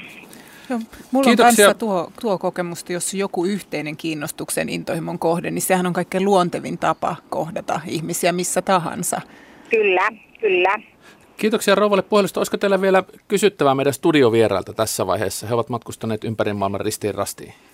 No, tämä oli tämä toinen teillä näistä edustajista, joka oli paljon matkustanut siellä Afrikka, Afrikassa ja meitäkin on aina kiehtonut se Afrikka ja mies on kova jalkapallon kannattaja, niin nämä Afrikan jalkapalloottelut, mutta ei olla vielä sinne asti ehditty, että ehkä tässä seuraava matkustuskohde onkin sitten sinne suunnalle. Joo, mä voin sanoa siis, ähm, mulla se matkustaminen Afrikassa ei ole suinkaan urheiluotteluihin suuntautunut, mutta sen tiedän, että jalkapallolla on tosi tärkeä rooli ja, ja semmoinen erityinen sija afrikkalaisten sydämessä, että oikeastaan missä tahansa, missä kokoontuu joukkopoikia tai miehiä, niin kyllä siellä palloa potkitaan ja varmasti helpoin tapa jotenkin päästä juttusiin paikallisten kanssa. Ne puhuu vaikka Eng- Englannin valioliigasta. Ja mä Kyllä, jossain kyllä. Etiopian maaseudulla ollut, niin kaikki on tiennyt Sami Hyypiän. Kyllä, kyllä, juu. Suomalaiset urheilijat tunnetaan ympäri Kyllä, maailmaa. Joo, Kyllä. tai mennä pelin mukaan itse. Että Aivan. mä oon huomannut myös saman, että se jalkapallo on kaikkialla. Ihan sama mikä tahansa pieni viidakko kyllä, se on ehkä tehty kangasresuista se pallo. Mutta se on se, mikä perässä kyllä niinku juostaan ja mikä yhdistää.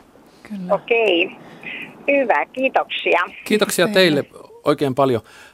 Mulla on jalkapallon juttu, jo- josta saan aina varsinkin miespuolisilta ihmisiltä pitkät tuhahtelut ja kommentin, että mitä järkeä tuossa oli. Olin Buenos Airesissa sellaisessa älyttömän halvassa hostellissa keskustassa, jossa piti tilkitä, oli paikallinen syksy, piti tilkitä ensin paikallisella pa- paksuimmalla sanomalehdellä ikkunat mm-hmm. ja sittenkin nukkua vielä makuupussissa. Mutta hostellissa oli loistava palvelu ja mulle tarjottiin lippua ja kuljetusta sieltä paikalliselle stadionille, jossa on käyty 78 MM-finaali. Argentiina voitti Hollannin 2-1 Mario Kemppesin kahdella maalilla muistaakseni. Tämä oli opin jo 10-vuotiaana. Ja sanottiin, että nyt olisi tosi kova matsi. Että Argentiina karsi, että käydään Etelä-Amerikan karsintakierrosta vuoden 2006 Saksa MM-kisoihin. Argentiina Paraguay. Että meillä olisi liput.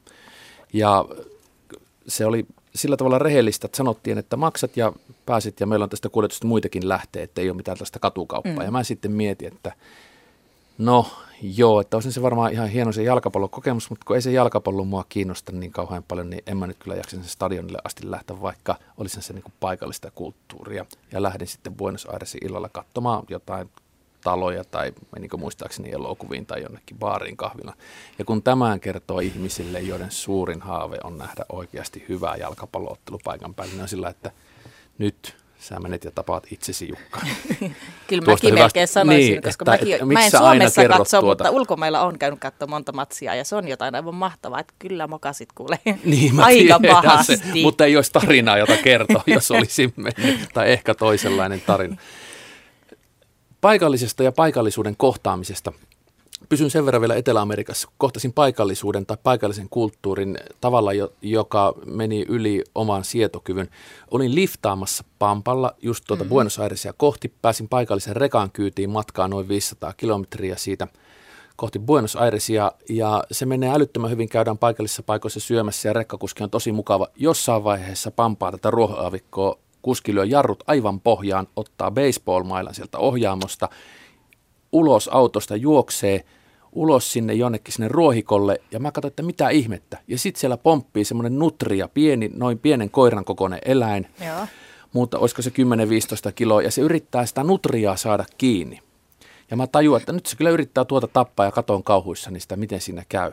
Ja nutria pääsee karkuun, kun sillä on niitä karja-aitoja, piikkelanka-aitoja sellaisen taakse ja sitten häipuu jonnekin sinne pusikkoon. Ja se tulee sieltä kiroillen takaisin ja sanoo, että seuraavalla kerralla, kun näkyy, kun mä jarrutan, niin sä juokset sieltä toiselta puolelta ulos ja sitten me saadaan se yhdessä ja sä näytät koko ajan mulle, missä se on, että saarretaan se ja noiden aitojen taakse sitä ei saa päästä. Ja siellä on semmoisia reikiä ja ruohotupsuja, että katot sitten, mihin se menee. Ja näin käy, menee tunti tai kaksi tulee seuraava nutria juoksee tie yli, jarrut kiinni ja minun on pakko lähteä, koska mä oon liftireissulla siinä olla avuksi. Niin kurja sinne jää keskelle joo, pampaakin. joo, ei voi olla niin epäkohtelias, ettei Mm. noudata paikallisen toiveita. Juostaan sinne ulos ja mä näin, mihin se meni. Mä en raskinut sanoa sille, että joo, tuonne päin Ei se näy, meni. ei näy. Ja näin pääsi nutria sitten karkuun. Ja mä kysyin, että minkä takia se haluaa tappaa. Se sanoi, että se on ihan älyttömän hyvää lihaa ja se Mm. säilyy kotiin asti. Okay. Ja silloin, se oli mulle niin kuin aito kokemus. Nyt mä oon sisällä siinä kulttuurissa. Nyt mä oon kohdannut paikalliset mm. tyypit. Nyt mä tiedän, mitä ne tekee. Mä oon päässyt mukaan. Ja se oli mulle liikaa.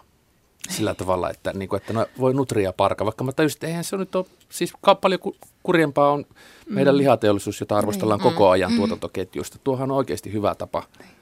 Onko teille, milloin te olette oikeasti kohdanneet jotakin omasta mielestänne oikeaa, aitoa ja paikallista, kun Sakirasta puhuttiin, että sekin oli matkalla muuntunut? Oikea aitoa. Oikeastaan Missä? rahtilaivassa. Niin, sä olet kirjoittanut kirjan Rahtilaivalla Brasilia, josta ajattelit, että puhutaan vielä jossain vaiheessa. Mutta kerro siitä toinen kirja Rastaa ja munkkeja, jossa ei suinkaan käsittääkseni viitata ainoastaan syötäviin munkkeihin, mutta nyt mennään Rahtilaivalla Nyt Brasiliaan. mennään rahtilaivalla, joo.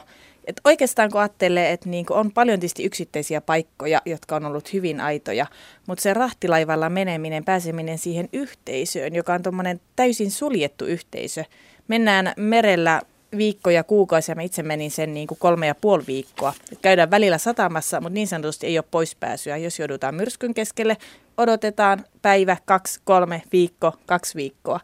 Ja se, että siellä on niin kuin samat naamat pyörii, se semmoinen 20 miehistöjäsentä ja puolenkymmentä matkustajaa, niin se oli kokemuksena, että mä uskoisin uh, tietäväni oikeasti jotain niin kuin tämmöisestä rahtilaivakulttuurista, koska ää, mä olin siellä tämän miehistön seurassa käytännössä katsoen koko ajan.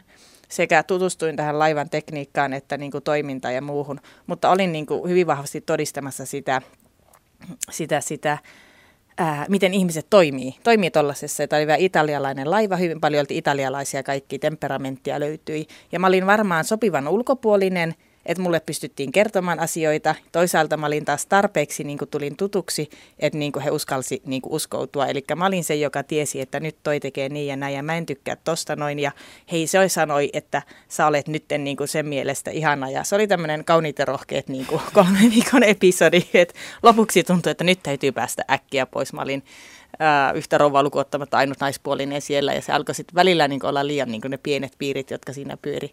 Mutta se, että vaikka se ei ollut niin kuin, se ei ollut tietty paikka tietyssä maassa, niin se oli Mm. hyvin vahva kulttuurikokemus. Miten sä Mm. pääsit matkalle rahtilaivalla Brasiliaan, josta sä olet kirjoittanut tuon kirjankin? Tai osa siitä kirjasta kertoo Pääsin, ää, sanotaan, siis ajallisesti pääsin ottamalla vuorotteluvapaata. Enhän mä normaalin loman puitteissa käyttäisi kolme viikkoa siihen, että mä pääsen perille jonnekin. Ihmisillä yleensä kauhean kiire, että mikä on nopein lento, että pääsee niin jonnekin. Ja sitten taas muuten niin ää, ihan googlaamalla hain rahtilaivoja. Olin kuullut, että joku oli mennyt ja mietin, että kun nyt aikaa on niin rajattomasti, eikä se määränpääkään ole tarkkaa, mä voin mennä Uuteen-Seelantiin tai Brasiliaan tai ihan, ihan minne tahansa, niin sitten vaan hakemalla sopivia vaihtoehtoja löysin. Ja se oli kyllä niin kuin elämäni yksi parhaita päätöksiä, lähteä pitkälle reissulle silleen, että kerkeää, niin kuin, kerkeää jotenkin päästä siihen reissaamiseen makuun tolleen ajallisesti, että ei ole yhtenä päivänä Suomessa ja sitten 12 tunnin päässä jossakin Brasiliassa ihmettelemässä, vaan lipua hiljalleen, antaa omien ajatusten niin kuin päästä siihen matka, matkarytmiin. Niina Vith on ollut lähimpänä paikallista kulttuuria ollessaan rahtilaivalla keskellä eteläistä Atlantia. Entäs Marimero? Mä oon tuossa miettinyt, noin, en tiedä onko tämä liian filosofisesti sanottu, mutta musta nykyään tuntuu siltä, että kaikki on ihan yhtä aitoa. Että se on harhaa, että jossain olisi olemassa joku alkuperäinen, joka olisi jotenkin niin kuin se tavoiteltava. Että, että todellisuus on aina sellainen kuin se milläkin hetkellä on.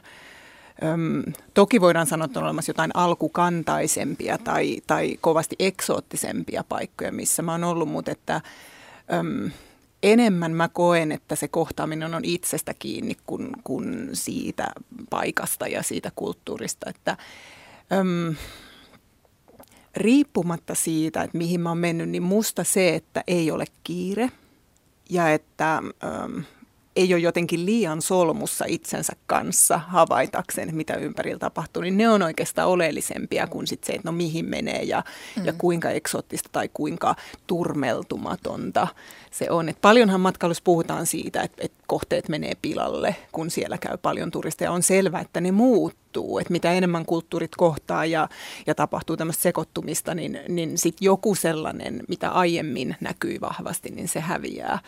Mutta kyllä se ihan o- yhtä aitoa on. On joo. Tälläkin tohon- hetkellä joo, joo, kuin tohon- aiemmin. Mä ihan sama ajattelin noilla reissuilla, niin mä mm, tota, kirjastani tässä luin justiinsa viikonloppuna, vähän palauttelin mieliin näitä vielä tarkemmin. Mä olin siellä pohtinut ihan samaa jossakin Kambotsassa tai muualla, että jos joku tulee Suomeen, niin ei voida ehkä ajatella, että okei, että sit jos se turisti tai matkailija on tavannut jonkun saamelaisen poromiehen tai kainuulaisen Mm. karhunkaatajan, että no okei, sitten se on, Se on tutustunut Suomessa. Suomeen. Niin, Vau, hei, nyt sä niin. tunnet suomalaisen kulttuurin. Että Mm. jos se tulee ja se niin kuin jonkun helsinkiläisen äh, ihan alkuperäisen stadilaisen kanssa juttelee tai menee vaikka Tampereelle ja tapaa siellä jonkun. Että ihan niin kuin Mm. se olisi jotenkin vähemmän sitten niin kuin suomalaisuutta, suomalaista kulttuuria. Mm. Et ne on vaan niin kuin tämmöisiä highlightteja, mitä tietysti nostetaan. On hienoa nähdä niin kuin varmasti äh, jotakin Lapista, nähdä jotain Kainusta, nähdä jotakin Ahvenanmaalta, siis tällaisia näin. Mutta ei se sitä katso, että se olisi se kulttuuri muualla jotenkin vähäisempää, jotenkin pinnallisempaa. Mitä te näyttäisitte sitten, tai mihin te veisitte Suomessa, jos teille tulisi ihminen, joka ei esimerkiksi ei ole Euroopasta tiedä yhtään mitään tai ei ole Euroopassa ennen käynyt, niin mihin te veisitte hänet Suomessa? Musta se olisi kauhean paljon sitä, että että minkälainen se ihminen on, että mitkä on ne asiat, mitkä häntä puhuttelee. Että, että just, että tuossa puhuttiin aikaisemmin, joku soittaja puhui, että, että on joku yhteinen kiinnostuksen kohde. Niin se on myös semmoinen helppo tapa sitten niin kuin uudessa kulttuurissa niin päästä sisään. Että jos esimerkiksi musiikki on se, joka puhuttelee, tai se on tanssi, tai se on liikunta, tai se on luonto, niin sitten sen kautta. Että sanotaan, että mä oon jossain vaiheessa kauheasti tykännyt lintuja katsoa niin vaan se, että missä tahansa maailmassa onkin, niin on ne kiikarit ja se lintukirja, niin sitten on ikään kuin kotonaan, vaikka onkin erilainen ympäristö. Et mä varmaan lähtisin jotenkin sitä kautta mieluummin kuin, että aina, Su- aina Suomessa tai Helsingissä täytyy näyttää nämä tietyt monumentit ja tietyt rakennukset ja käyttää tietyissä museoissa. Et jos ei sitä ihmistä kiinnostakaan museot yhtään, niin turhaahan se silloin on. Joo, mä käyn varmaan niin kuin lähtökohtaisesti lähtisi viemään niin kuin jotain tiettyjä paikkoja, rakennuksia katsomaan. Mutta varmasti siis Suomen luonto, varsinkin mm. ihmisille, joka tulee esimerkiksi jostain miljoona kaupungista tai jostakin, ei ole ikinä kokenut sitä, että onkin täysin hiljasta ympärillä esimerkiksi, niin veisin, no vaikka sitten Espoon Nuuksioon tai kauemmaksi. Tai esimerkiksi onhan joitain juttuja, joita ei ole muualla, että sanotaan vaikka jäätynyt järvi. Varmasti veisin järven jäälle ja poraisin, kairaisin reijän ja pistäisin siihen niin kuin pilkkimään. Koska tietää, että se on niitä juttuja, mitä itsekin on jossakin niin kuin ollut jossakin suola-aavikoilla tai just jossakin niin kuin jokilaivalla tai muita. Et vaikka ne on tavallaan sitä niin kuin tavallista juttua siellä, niin niistä jää niin kuin lähtemättömät jäljet. Aivan. Mulla tuli se vielä mieleen, että usein sellaiset ristiriitaiset tilanteet on mielenkiintoisimpia. Että sen sijaan, että haetaan jotain puhdasta ja aitoa ja turmeltumatonta, niin itse asiassa semmoinen, jossa onkin päällekkäin vaikutteita monesti, niin mulle ne on ollut maailmallakin mielenkiintoisia. Että menee vaikka sitten johonkin vaikka nyt Etiopiassa, niin niillä on diskoja, mutta sitten siellä diskossa soikin niin se niiden paikallinen musiikki, sitten se mitä ne tanssii, se on niin, kuin niin käsittämätöntä, koska ne tanssii vaan olkapäillä. Ja se on silleen, että mikään muu kohta ei, no, siis se ei todellakaan onnistu. Mutta sitten katsoo, että hei, tämä on niinku diskomusaa ja tämä on kaikki muu on niinku, ja ihan samanlaisissa kuteissa ne on kuin joka paikassa diskossa, mutta sitten kun ne tanssii, se on niin villin näköistä. Mm. Mm. Niin semmoiset on jotenkin ne, missä vahvimmin tuntee, että hei, no nyt mä oon jossain muualla. Joo, joo. Joo, ja se on aika jännä sanoa, että Niina tuosta järven jäästä ja siihen voi kairata. Ja mä Mm. muistan, mulla on joskus ollut ulkomaisia vieraita ja ne tuli Etelä-Euroopasta ja me käytiin Helsingissä Suomenlinnassa ja oli talvi. Me tultiin sieltä pois ja meri oli aivan jäässä. Ne oli aivan ihmeissään siitä, että meri on jäässä ja tämä pieni Suomenlinnan lautta tässä menee ja jäät kolisee ja painuu tuonne Joo. alle. Ja mä olin ihan sillä että itse kun mä, mä, maa palelee siis niin. Ja nyt pitäisi kyllä päästä jonnekin sisälle ja nuo on varmaan ihan kypsiä siihen, että täällä on näin kylmää ja pimeätä. Mutta se on just, just niin kuin toisinpäin. Jos haluat osallistua Radio Suomen kulttuurimatkailuiltaan, puhelinnumero on 020317600. Tekstiviesti toimii, tekstiviestitunnus RS Teemailta numero 16149 ja sähköposti radio.suomi at yle.fi.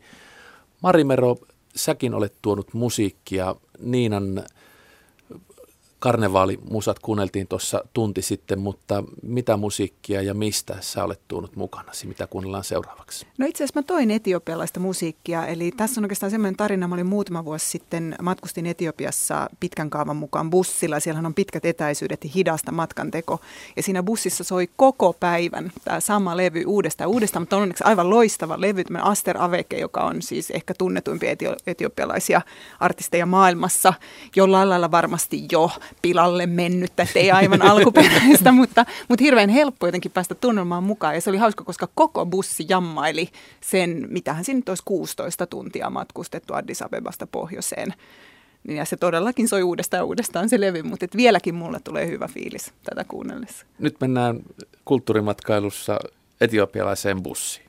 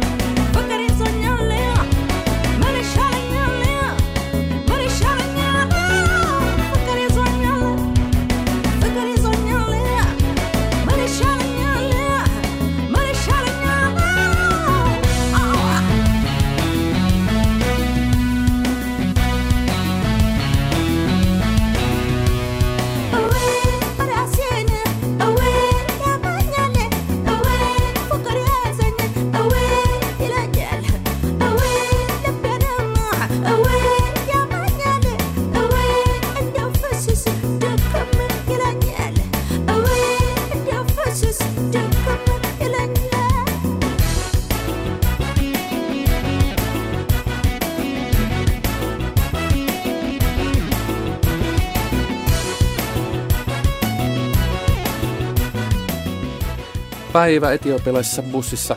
Diplomi-insinööri Niina Viit ja maa- ja metsätaloustieteiden maisteri Mari Mero, kumpikin maailmanmatkajia. Ja nyt meillä on ilmeisesti seuraava puhelu, jonka avulla pääsemme ainakin käymään Borneossa. Halo, Jukka Kuosmanen ja Yle Radio Suomi. No se on Pek- Pekka Sambatista, kun soittelee iltaa. Iltaa. Ilta. Joo, tässä tosiaankin minulla on puolisoni kanssa ollut tilaisuus tehdä useampiakin tämmöisiä värikkäitä ja historiallisiakin omalta osaltaan kulttuurimatkoja eri puolille maailman, muun muassa Amerikan suomalaisten parin Floridaan, kansantanssimatka, samoin Udmurtia on tuonne lähelle Uralia tässä 2007 kesällä, mutta ehkä mielenpainuvin reissu suuntautui tosiaankin tuonne Borneon saarelle, eli Malesian Saravakin ja Sapahin osavaltioihin vuonna 1994. Silloin kun tämä surullisen kuuluisa Estonia uppoaminen tapahtui, niin siitä neljä viikkoa eteenpäin kierrettiin omatoimireissulla ja, ja siellä oli tilaisuus sitten tehdä tämmöinen 130 kilometrin jokimatka pieneen Kapit-nimisen kaupunkiin. Ja, ja se on kuuluisa just näistä ihmissyöjä entistä ihmissyöjä heimolaisista. Ja meillä oli tilaisuus päästä viettämään sinne viidakon, syvälle viidakkoon niin ystävällisen ihmissyöjä heimolaisten pariin yhdeksi yöksi matkaa muun muassa. Ja tuota, siellä syvällä viidakossa siinä oli oma, oma elämyksensä, kun mentiin ensin isolla pitkähäntä veneellä 130 kilometriä, kolme neljä tuntia kesti se matka sinne pikkukaupunkiin ja siitä sitten näiden ystävällisten pääkallometsästäjien parissa pikkuvenheellä mentiin vielä sivujokia joku tunti puolitoista ja, ja, ja siellä meidät otettiin sitten oikein ystävällisesti vastaan ja, ja pidettiin yö ylitte. Millä te varmistitte, että teihin ystävällisesti suhtauduttaisiin? Oliko teillä, olitte te jotenkin selvittänyt, että miten pitää lähestyä näitä paikallisia ihmisiä? No siinä oikeastaan ei ollut sen kummempaa selvittämistä, koska se tiedettiin jo ennakolta, että, että tämmöiset vannat rituaalit ja tavat ovat, ovat ikään kuin taakse jäänyttä ja, ja vaikka he nyt oli ulkonaisesti kohtuullisen semmoisia, jos pimeässä vastaan tulee, niin mm. ei mitään oikein, oikein mitään ystävällisen näköisiä välttämättä, mutta, mutta kuitenkin tiedettiin, että, että se kanssa. Mulla oli tilaisuus olla itsellä 85 siellä Malesiassa, Malesia tai Mantereen puolella reilu puoli vuotta työkomennuksella ja, ja mä jo näihin malesialaisiin ja heidän ystävällisyytensä oli tilaisuus silloin tutustua ja, ja, ja sitä myötä myös sitten uskalsin lähteä, vaikka mun puolisoni kyllä epäili jo jossakin vaiheessa, että kun kahlattiin vielä siellä jotain pikkujokea pitkin paljaan jaloin kilometrikaupalla ennen kuin päästiin sinne Pampumajalle sinne syvälle viidakkoon, niin niin tuota, että jokohan tämä oli meidän viimeinen reissu. Tähänkö se nyt jäi komea loppu? Tuohon aikaan on ollutkin paljon, sanotaanko jännittävämpää, koska ei ole ollut matkapuhelimia ja muita tämmöisiä niin kuin varmuusjuttuja, mitä voisit pitää mukana, että jos tulee paha paikka, niin soitetaan, kilautetaan kaverille. Miten muuten Joo. saitte tietoa etukäteen, koska se ei ollut myöskään vielä netin valtakautta? No se oli just tämän, tämän, tämän, kun mulla oli itsellä kokemusta tuonne kauko maihin jo ennestään just sen työkomennuksen Joo. tiimolta ja, ja sitten muutama lomareissu sitä ennenkin tehty ja, ja päätettiin vaan Moskovan kautta lentolippu Singaporeen, siitä sitten Kutsinkiin ja, ja sieltä lähdettiin sitten yleisillä kulkuneuvoilla. Tosiaan neljä viikkoa kierrettiin aina sinne Kotakinapalu vuoren, vuoren huipulle tai lähelle huippuakin. Ja, ja tuota, siinä matkan varrella sitten oli näitä oikein maailman iso, yksi isoimpia luolia, jossa oli, oli tuota, pääskysen pesien, pesien tämmöisiä keräilijöitä, 5-60 metriä korkealle nousivat siellä luolassa ja keräsivät näitä pääskysen pesiä. Ja, ja tuota, sitten siellä, niin kuin sanottu, niin viestiyhteyksiä ei todellakaan ollut mitään ja se oli, oli ihan tietyn taival sinne Kapit kaupunkiin, että, että se oli ainut se vesireitti siinä vaiheessa, vaan ainut kulkureitti. Mm. Mutta me päätettiin, että me käydään katsomassa, mikä se paikka on, ja, ja, ja luotettiin siihen, että kyllä sieltä vielä hengissä poiskin tullaan.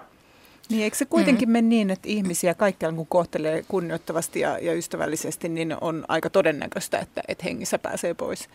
Ky- kyllä, se näin, kyllä se näin on, että en mä usko, että missään päin maailmaa oikeastaan enää tänä päivänä, tietysti näitä kriisialueita lukuun ottamatta. Et, et kyllä, ja, ja se kokemus, mikä mulla on yhdeksän kuukauden ajalta, on Australiasta ja näistä eri kaukoidän muista maista, Taimasta ja näin päin pois, niin yleensä ihmiset on, on erittäin ystävällisiä siellä, siellä olleet kaikkialla. Tietysti itse kun, kun suhtautuu heihin myös samalla tavalla ja yrittää mahdollisimman paljon omaksua kieltä ja, ja elää heidän tapojensa ja tottumustensa mukaan. Aivan. Tämä oli sellainen puhelu, että kun sä aloitit puhumaan ja kerroit, missä olet käynyt ja pääsit ihmissyöjä viidakkokylään. Meillä on täällä maailmankartta studion pöydällä tuommoinen puolitoista metriä kertaa reilun metrin, niin kumpikin naisvieras kääntyi tiiviisti katsomaan kohti ihmissyöjäkylää ja, ja oikeaan, Merkattiin suunta, muistiin, että oikeaan, oikeaan suuntaan ja selvästi silmät kiiluivat. Olisiko sulla jotain kysyttävää meidän naisilta, jotka ovat matkustaneet Etelä-Amerikassa, Aasiassa, Afrikassa? No semmoista nyt, kun meillä on tässä suunnitteilla tässä ennen, ennen joulua marraskuulla tuonne Taimaan pohjoisosaan osaan on saatu sieltä tietoja, että siellä vuoristoheimojen tykönä olisi oikein semmoista ant, oikein mukavaa, mukavaa ja näkemisen arvosta maisema ja ihmisiä, että onko teillä kokemusta sieltä ja minkälaisia vinkkejä ja matkaevästyksiä voisi saada? No mulla on kokemuksia joo, eli mä oon reissannut silleen, että mä tulin siitä Lausin puolelta Pohjois-Taimaahan Mhm. ja viivyin siellä jonkun aikaa. Että mä niin kuin, ensin Chiang Mai oli Mm. äh, tukikohtana ja mä kävin siellä tämmöisen äh, järjestettyjä vaelluksia, käynköhän nyt yhden kappaleen. Eli en Joo. lähtenyt omatoimisesti kuitenkaan, että siinähän on kuitenkin sitten nämä raja-alueet voi olla vähän levottomiakin. No niin varmaan Ja tota, mutta siellä oli hyvin paljon oli näitä tällaisia näin niin kuin reppuselkäreissailijoille suunnattuja eri, eri pituisia, eri tasoisia, eri niin kuin, kuntoluokille niin sanotusti. Ja tota, yksi todella viehättävä paikka sitten siinä lähellä sellainen kuin Pai, noin neljän tunnin bussimatkan päässä Chiang Maista. Eli sitten jos kaipaa sellaista Joo. niin kuin tavallaan rennompaa, rennompaa muutamaa päivää, niin se oli sellainen, joka jäi todella, todella ihanana paikkana mieleen. No niin, mä uskoisin, koska tuossa matkailualan lehdessä jossakin just mainostettiin, ja mun mielestä just tämä painiminen paikka oli siinä yksi. yksi Joo, mä semmoinen, huomasin itse saman. Joo, joo, mä huomasin ja mä ajattelin, että ahaa, no nyt te muutkin tietää sen, että kerkesin käydä silloin ja mietin aikanaan, että laitanko edes kirjaani sitä paikkaa vai laitanko Niin. vain X, ettei se nyt tule niin liian suosituksi paikaksi. Mutta joo, se on, se on todella mielenkiintoinen ja sieltä käsi oli myös sitten kaiken maailman elefanttisafaria ja muuta tällaista Just. näin. Tavallaan aika kevyttä, mutta tota, hyvin, hyvin semmoista niin kuin aitoa, että sieltä puuttuu ainakin silloin vielä semmoinen niin kuin liika, liikaturistisuus. Et voin kyllä Ky- lämpimästi suositella. Ja toisaalta, jos olette siellä pohjoisosissa, niin sitten kyllä sanoisin, että kannattaa pistäytyä Lausin puolella, jos aikaa. Aha, Aikaa niin, riittää. että siitä pääsee helposti Sitten sillekin pääsee, puolelle. joo, joo. Mä menin sitten ihan Mekongia pitkin sitten, että se oli No semmoinen niin. kahden päivän laivamatka, jossa oltiin niinku yksi yö välillä, koska sitten Laos on taas niinku Mm. aivan, niin kuin kaikki siellä, kaikki nämä kakkos-Aasian maat, joissa Niin. itse, itse pyörin. Ja Laos jäi myös niinku mieleen todella, siellä on niinku hyvin äh, rauhallinen ja tämmöinen niinku omaleimainen, että se on niinku sit vielä erilainen kuin Saimaa.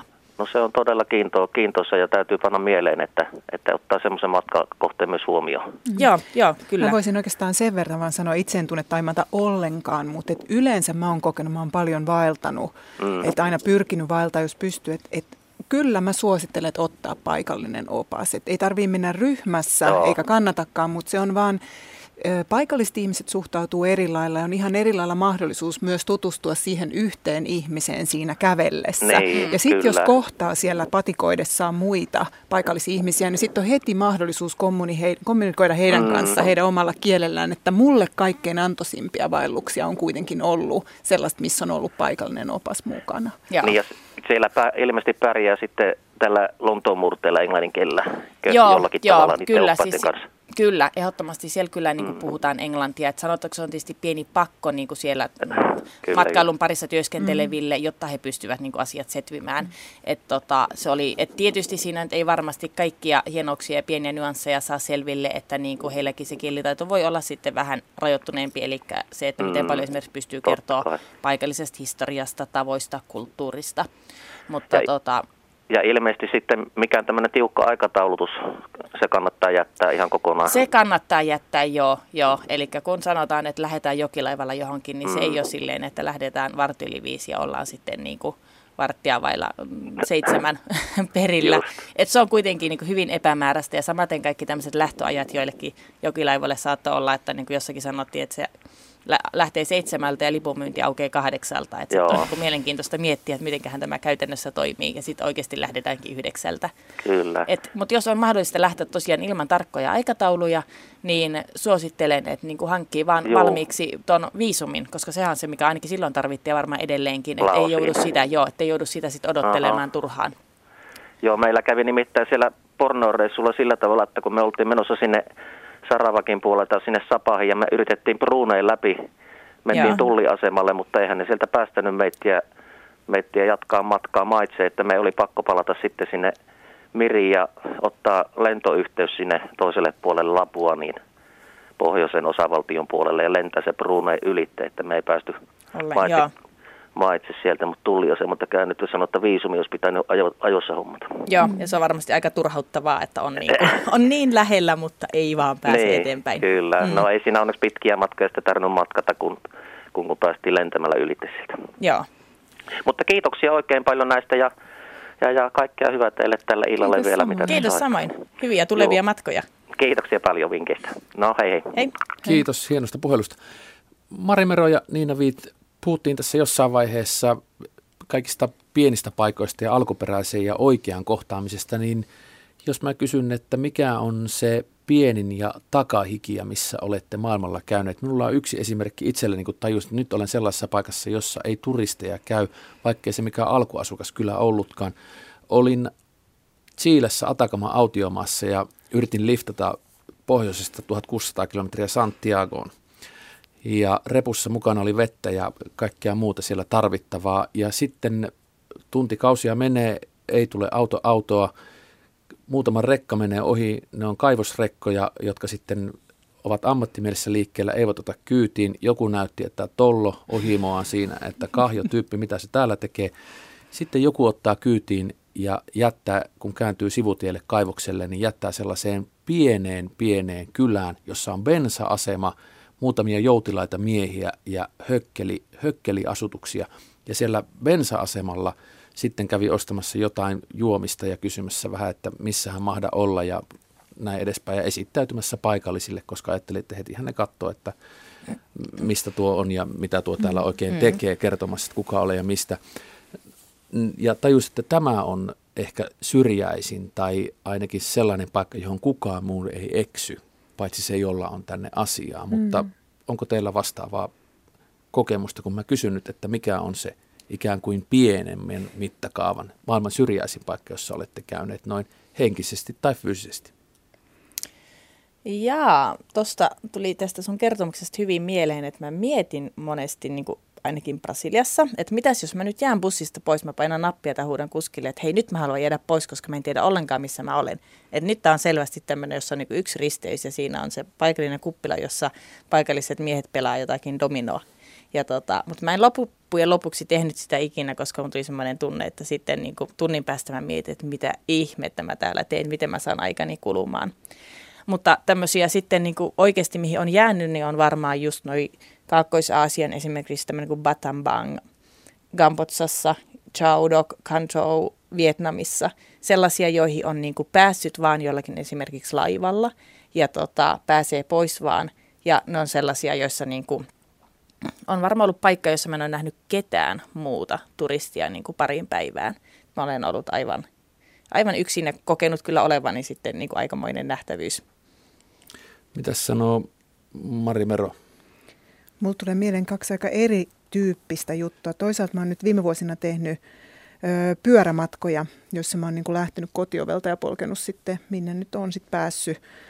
Öö, okei, laivalla yli niin kuin Tallinnasta esimerkiksi lähtenyt polkemaan tai sitten viime vuonna Tukholmasta. Ja sinänsä siinä ei välttämättä päädy minnekään niin kuin valtavan kauas, mutta sitten kun polkee niin kuin läpi maaseudun ja välillä asumattomienkin seutujen, niin, niin siinä todellakin tuntee, että jokainen metri ja kilometri niin, niin vie niin kuin kauemmaksi pois kotoota. Niin siinä on helposti sellainen, että olisi paljon kauempana kuin oikeasti onkaan. Et sanotaan, että, että 40 kilometriä niin, että ei ole yhtään ihmisasutusta vaikka, niin se tuntuu polkupyörällä ihan toiselta kuin miltä se tuntuu, jos on bussissa tai junassa tai Joo. muuta. Et se on yksi, mutta et toisaalta mulla on aina ollut teltat ja muut mukaan. Mä oon tiennyt, että eihän tässä mitään, että jos tulee pimeä, niin mä pistän teltan pystyyn nukun siinä. Ja missä ei ole niin turvallista kuin siellä, missä ei ole ketään muita ihmisiä, No, paitsi jossa on eläimiä. Mihin menit Tallinnasta tai Tukholmasta, kun sanot Öö, polkupyörä? no mä oon polkenut Tallinnasta Kroatiaan ja sitten nyt viime vuonna mä sitten Tukholmasta Prahaan. Mutta sitten se toinen, mikä mulla tuli mieleen, niin mä oon tota Itä-Afrikassa yhtenä talvena päädyin sitten viettämään useampia viikkoja, eli siis Maasai kylässä. Se ei nyt myöskään välttämättä ollut maantieteellisesti niin valtavan kaukana, mutta siellä mä muistan siellä kylässä asuessani, että tuli jossain vaiheessa sellainen olo, että kyllä mä jälkikäteen varmaan tätä ihmettelen.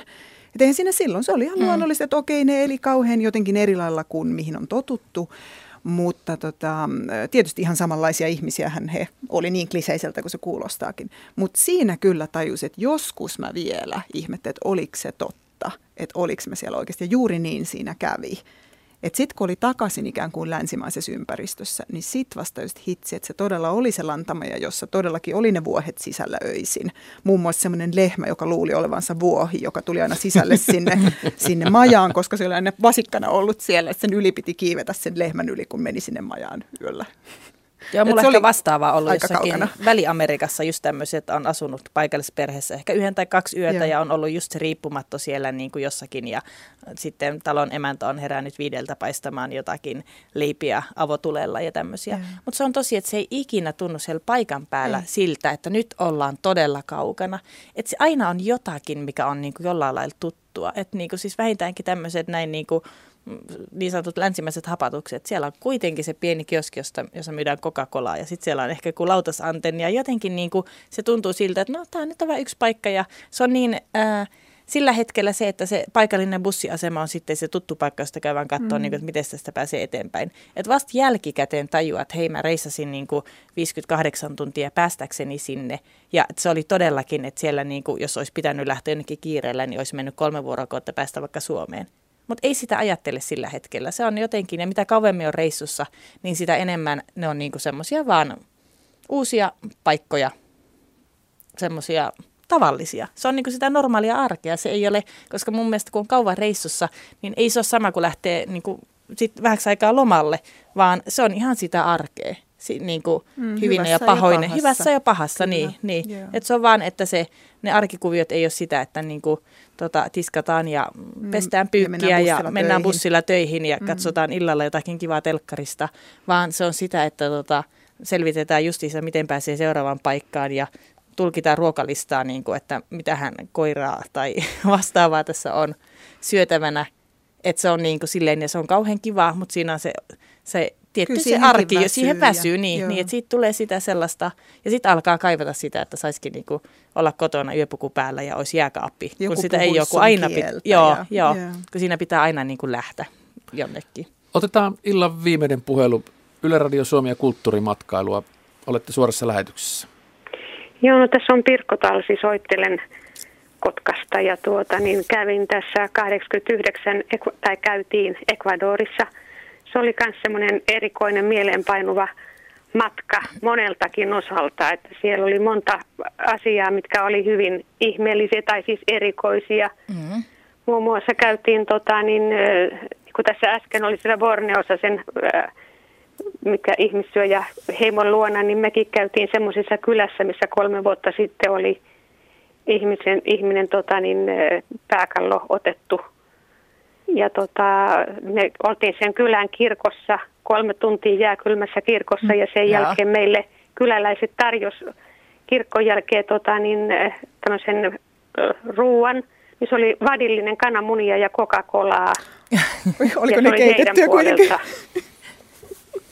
Se oli heidän puolelta ja sitten tota, niin käytiin Amazonasin viidakossa siellä semmoisella intiaaniveneellä mentiin pitkät matkat ja se oli semmoinen intiaanikylän äh, niin kuin hotelli. Eli ne, se tolppamajat, missä apinat asuu alhaalla ja me ylhäällä siellä mm. lattia Joo, päällä. Ja, joo. ja kaikenlaista siellä oli. Ja tota, niin, sitten yksi mikä oli, niin tota, mm, Ecuadorissahan on, kun se on Ecuador, niin se kuule, ekvaattori kulkee sen läpi. Niin seistiin pohjoisen ja eteläisen pallospuoliskon päällä yhtä aikaa.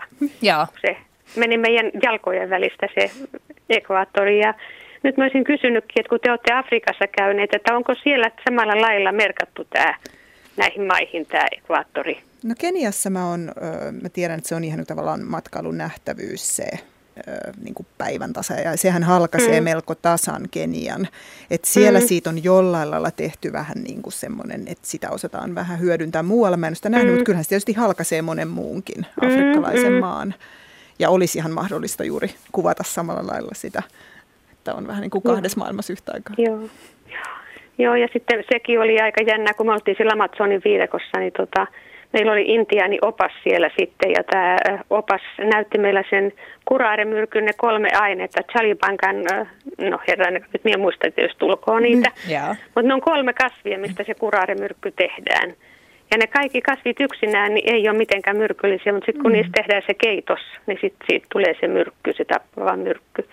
Ja tämä matka oli semmoinen, että me oltiin HGJBin radioaseman, tai siis HGJBin lähetysjärjestön vieraana. Tämä on se Andien äänien radioasema, joka on keskellä siellä Andien rinteellä. Ja sieltä kun lähetetään radio-ohjelmaa, niin se kuuluu joka puolelle maailmaa, ihan, ihan joka puolelle. Wow. Ja me nähtiin se radioaseman kaikki ne voimalaitokset ja lähettimet ja antennit ja kaikki. Ja sinne päästäkseen mentiin yli 4000 metrin korkeudella sieltä Andien yli. Tämä oli tämä niinku AGJBin vieraana siellä, niinku, tai siis matkalla tämä meidän, tai siis se oli siltä kautta järjestetty se matka. Ajatellaan, että sitten siellä pienessä kylässä jossain keskellä ei mitään, niin sieltä sitten tavoitetaan koko maailma. Näinhän se tänä päivänä on. Mm. Tämä on lähtenyt siitä, että kaksi, oliko se englantilaista lähetyssaarnaajaa, niin oli saanut semmoisen näyn tai käskyn, että Andielle pitää mennä rakentamaan radioasema. Ja kun ne meni sinne, niin kaikki nauroivat hullujaksi te olette, että täältä kun lähettää, niin ei kuulu naapuriinkaan. Joo. Mutta kun ne pani sen radioaseman pystyyn, niin sieltä kuuluu joka, Suomeenkin, Suomesta lähetetään kasetit sinne ja se, että kun se lähetetään, niin Suomessa voi kuunnella tietyllä kanavalla tai siis tietyllä, niin se kuuluu Suomessa tämä sieltä lähetetty ohjelma. Aha, ja kaikkialla muuallekin, joka puolelle maailmaa. Kiitoksia rouvalle suurettomasti Mm. älyttömän mielenkiintoista puhelusta ja matkakokemuksen jakamisesta. Niina Vit ja Mari Mero, kello käy, elämä menee ohi. Onko teillä vielä haaveita mihin päin tai minne maailmassa haluaisitte matkustaa, missä ette ole käyneet, vai onko joku paikka, jossa olette käyneet, jonne haluaisitte mennä uudestaan? Mulla on varmaan haave se, että, että mä osaisin jotenkin olla paremmin läsnä siellä, missä mä olen. Että on toki aina paikkoja, enkä voi väittää, että en haluaisi vielä matkustaa, mutta, mutta mulle jotenkin on nyt suurempi tavoite se, että ei olisi niin kova kiire aina jonnekin muualle. Että olen mä sitten Suomessa tai ulkomailla, niin mä olisin niin kuin siinä hetkessä paremmin läsnä. Eli tällainen henkinen tila. Niin, niin, että tähän asti mä oon tajunnut, että okei, matkalla kokee elävänsä täydemmin ja olevansa jotenkin enemmän oma itsensä, mutta lopulta ei ole mitään syyt, miksei niin voisi olla arjessa yhtä lailla. Entäs niin?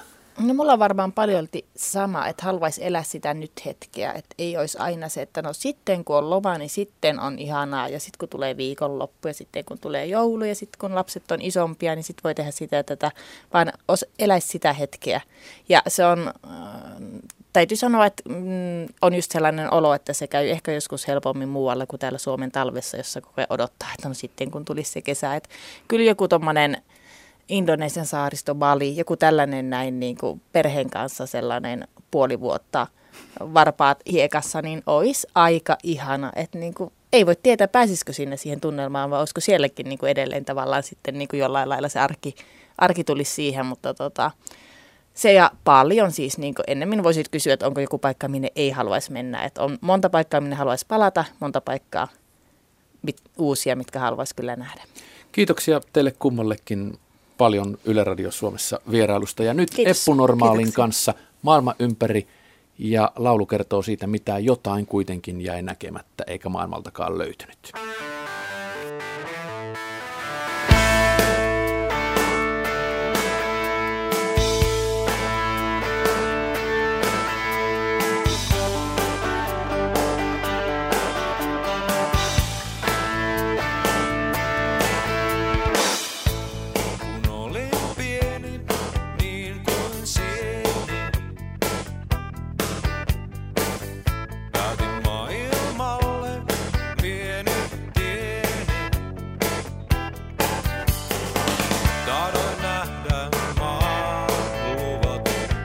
saadu sakkuva tunn,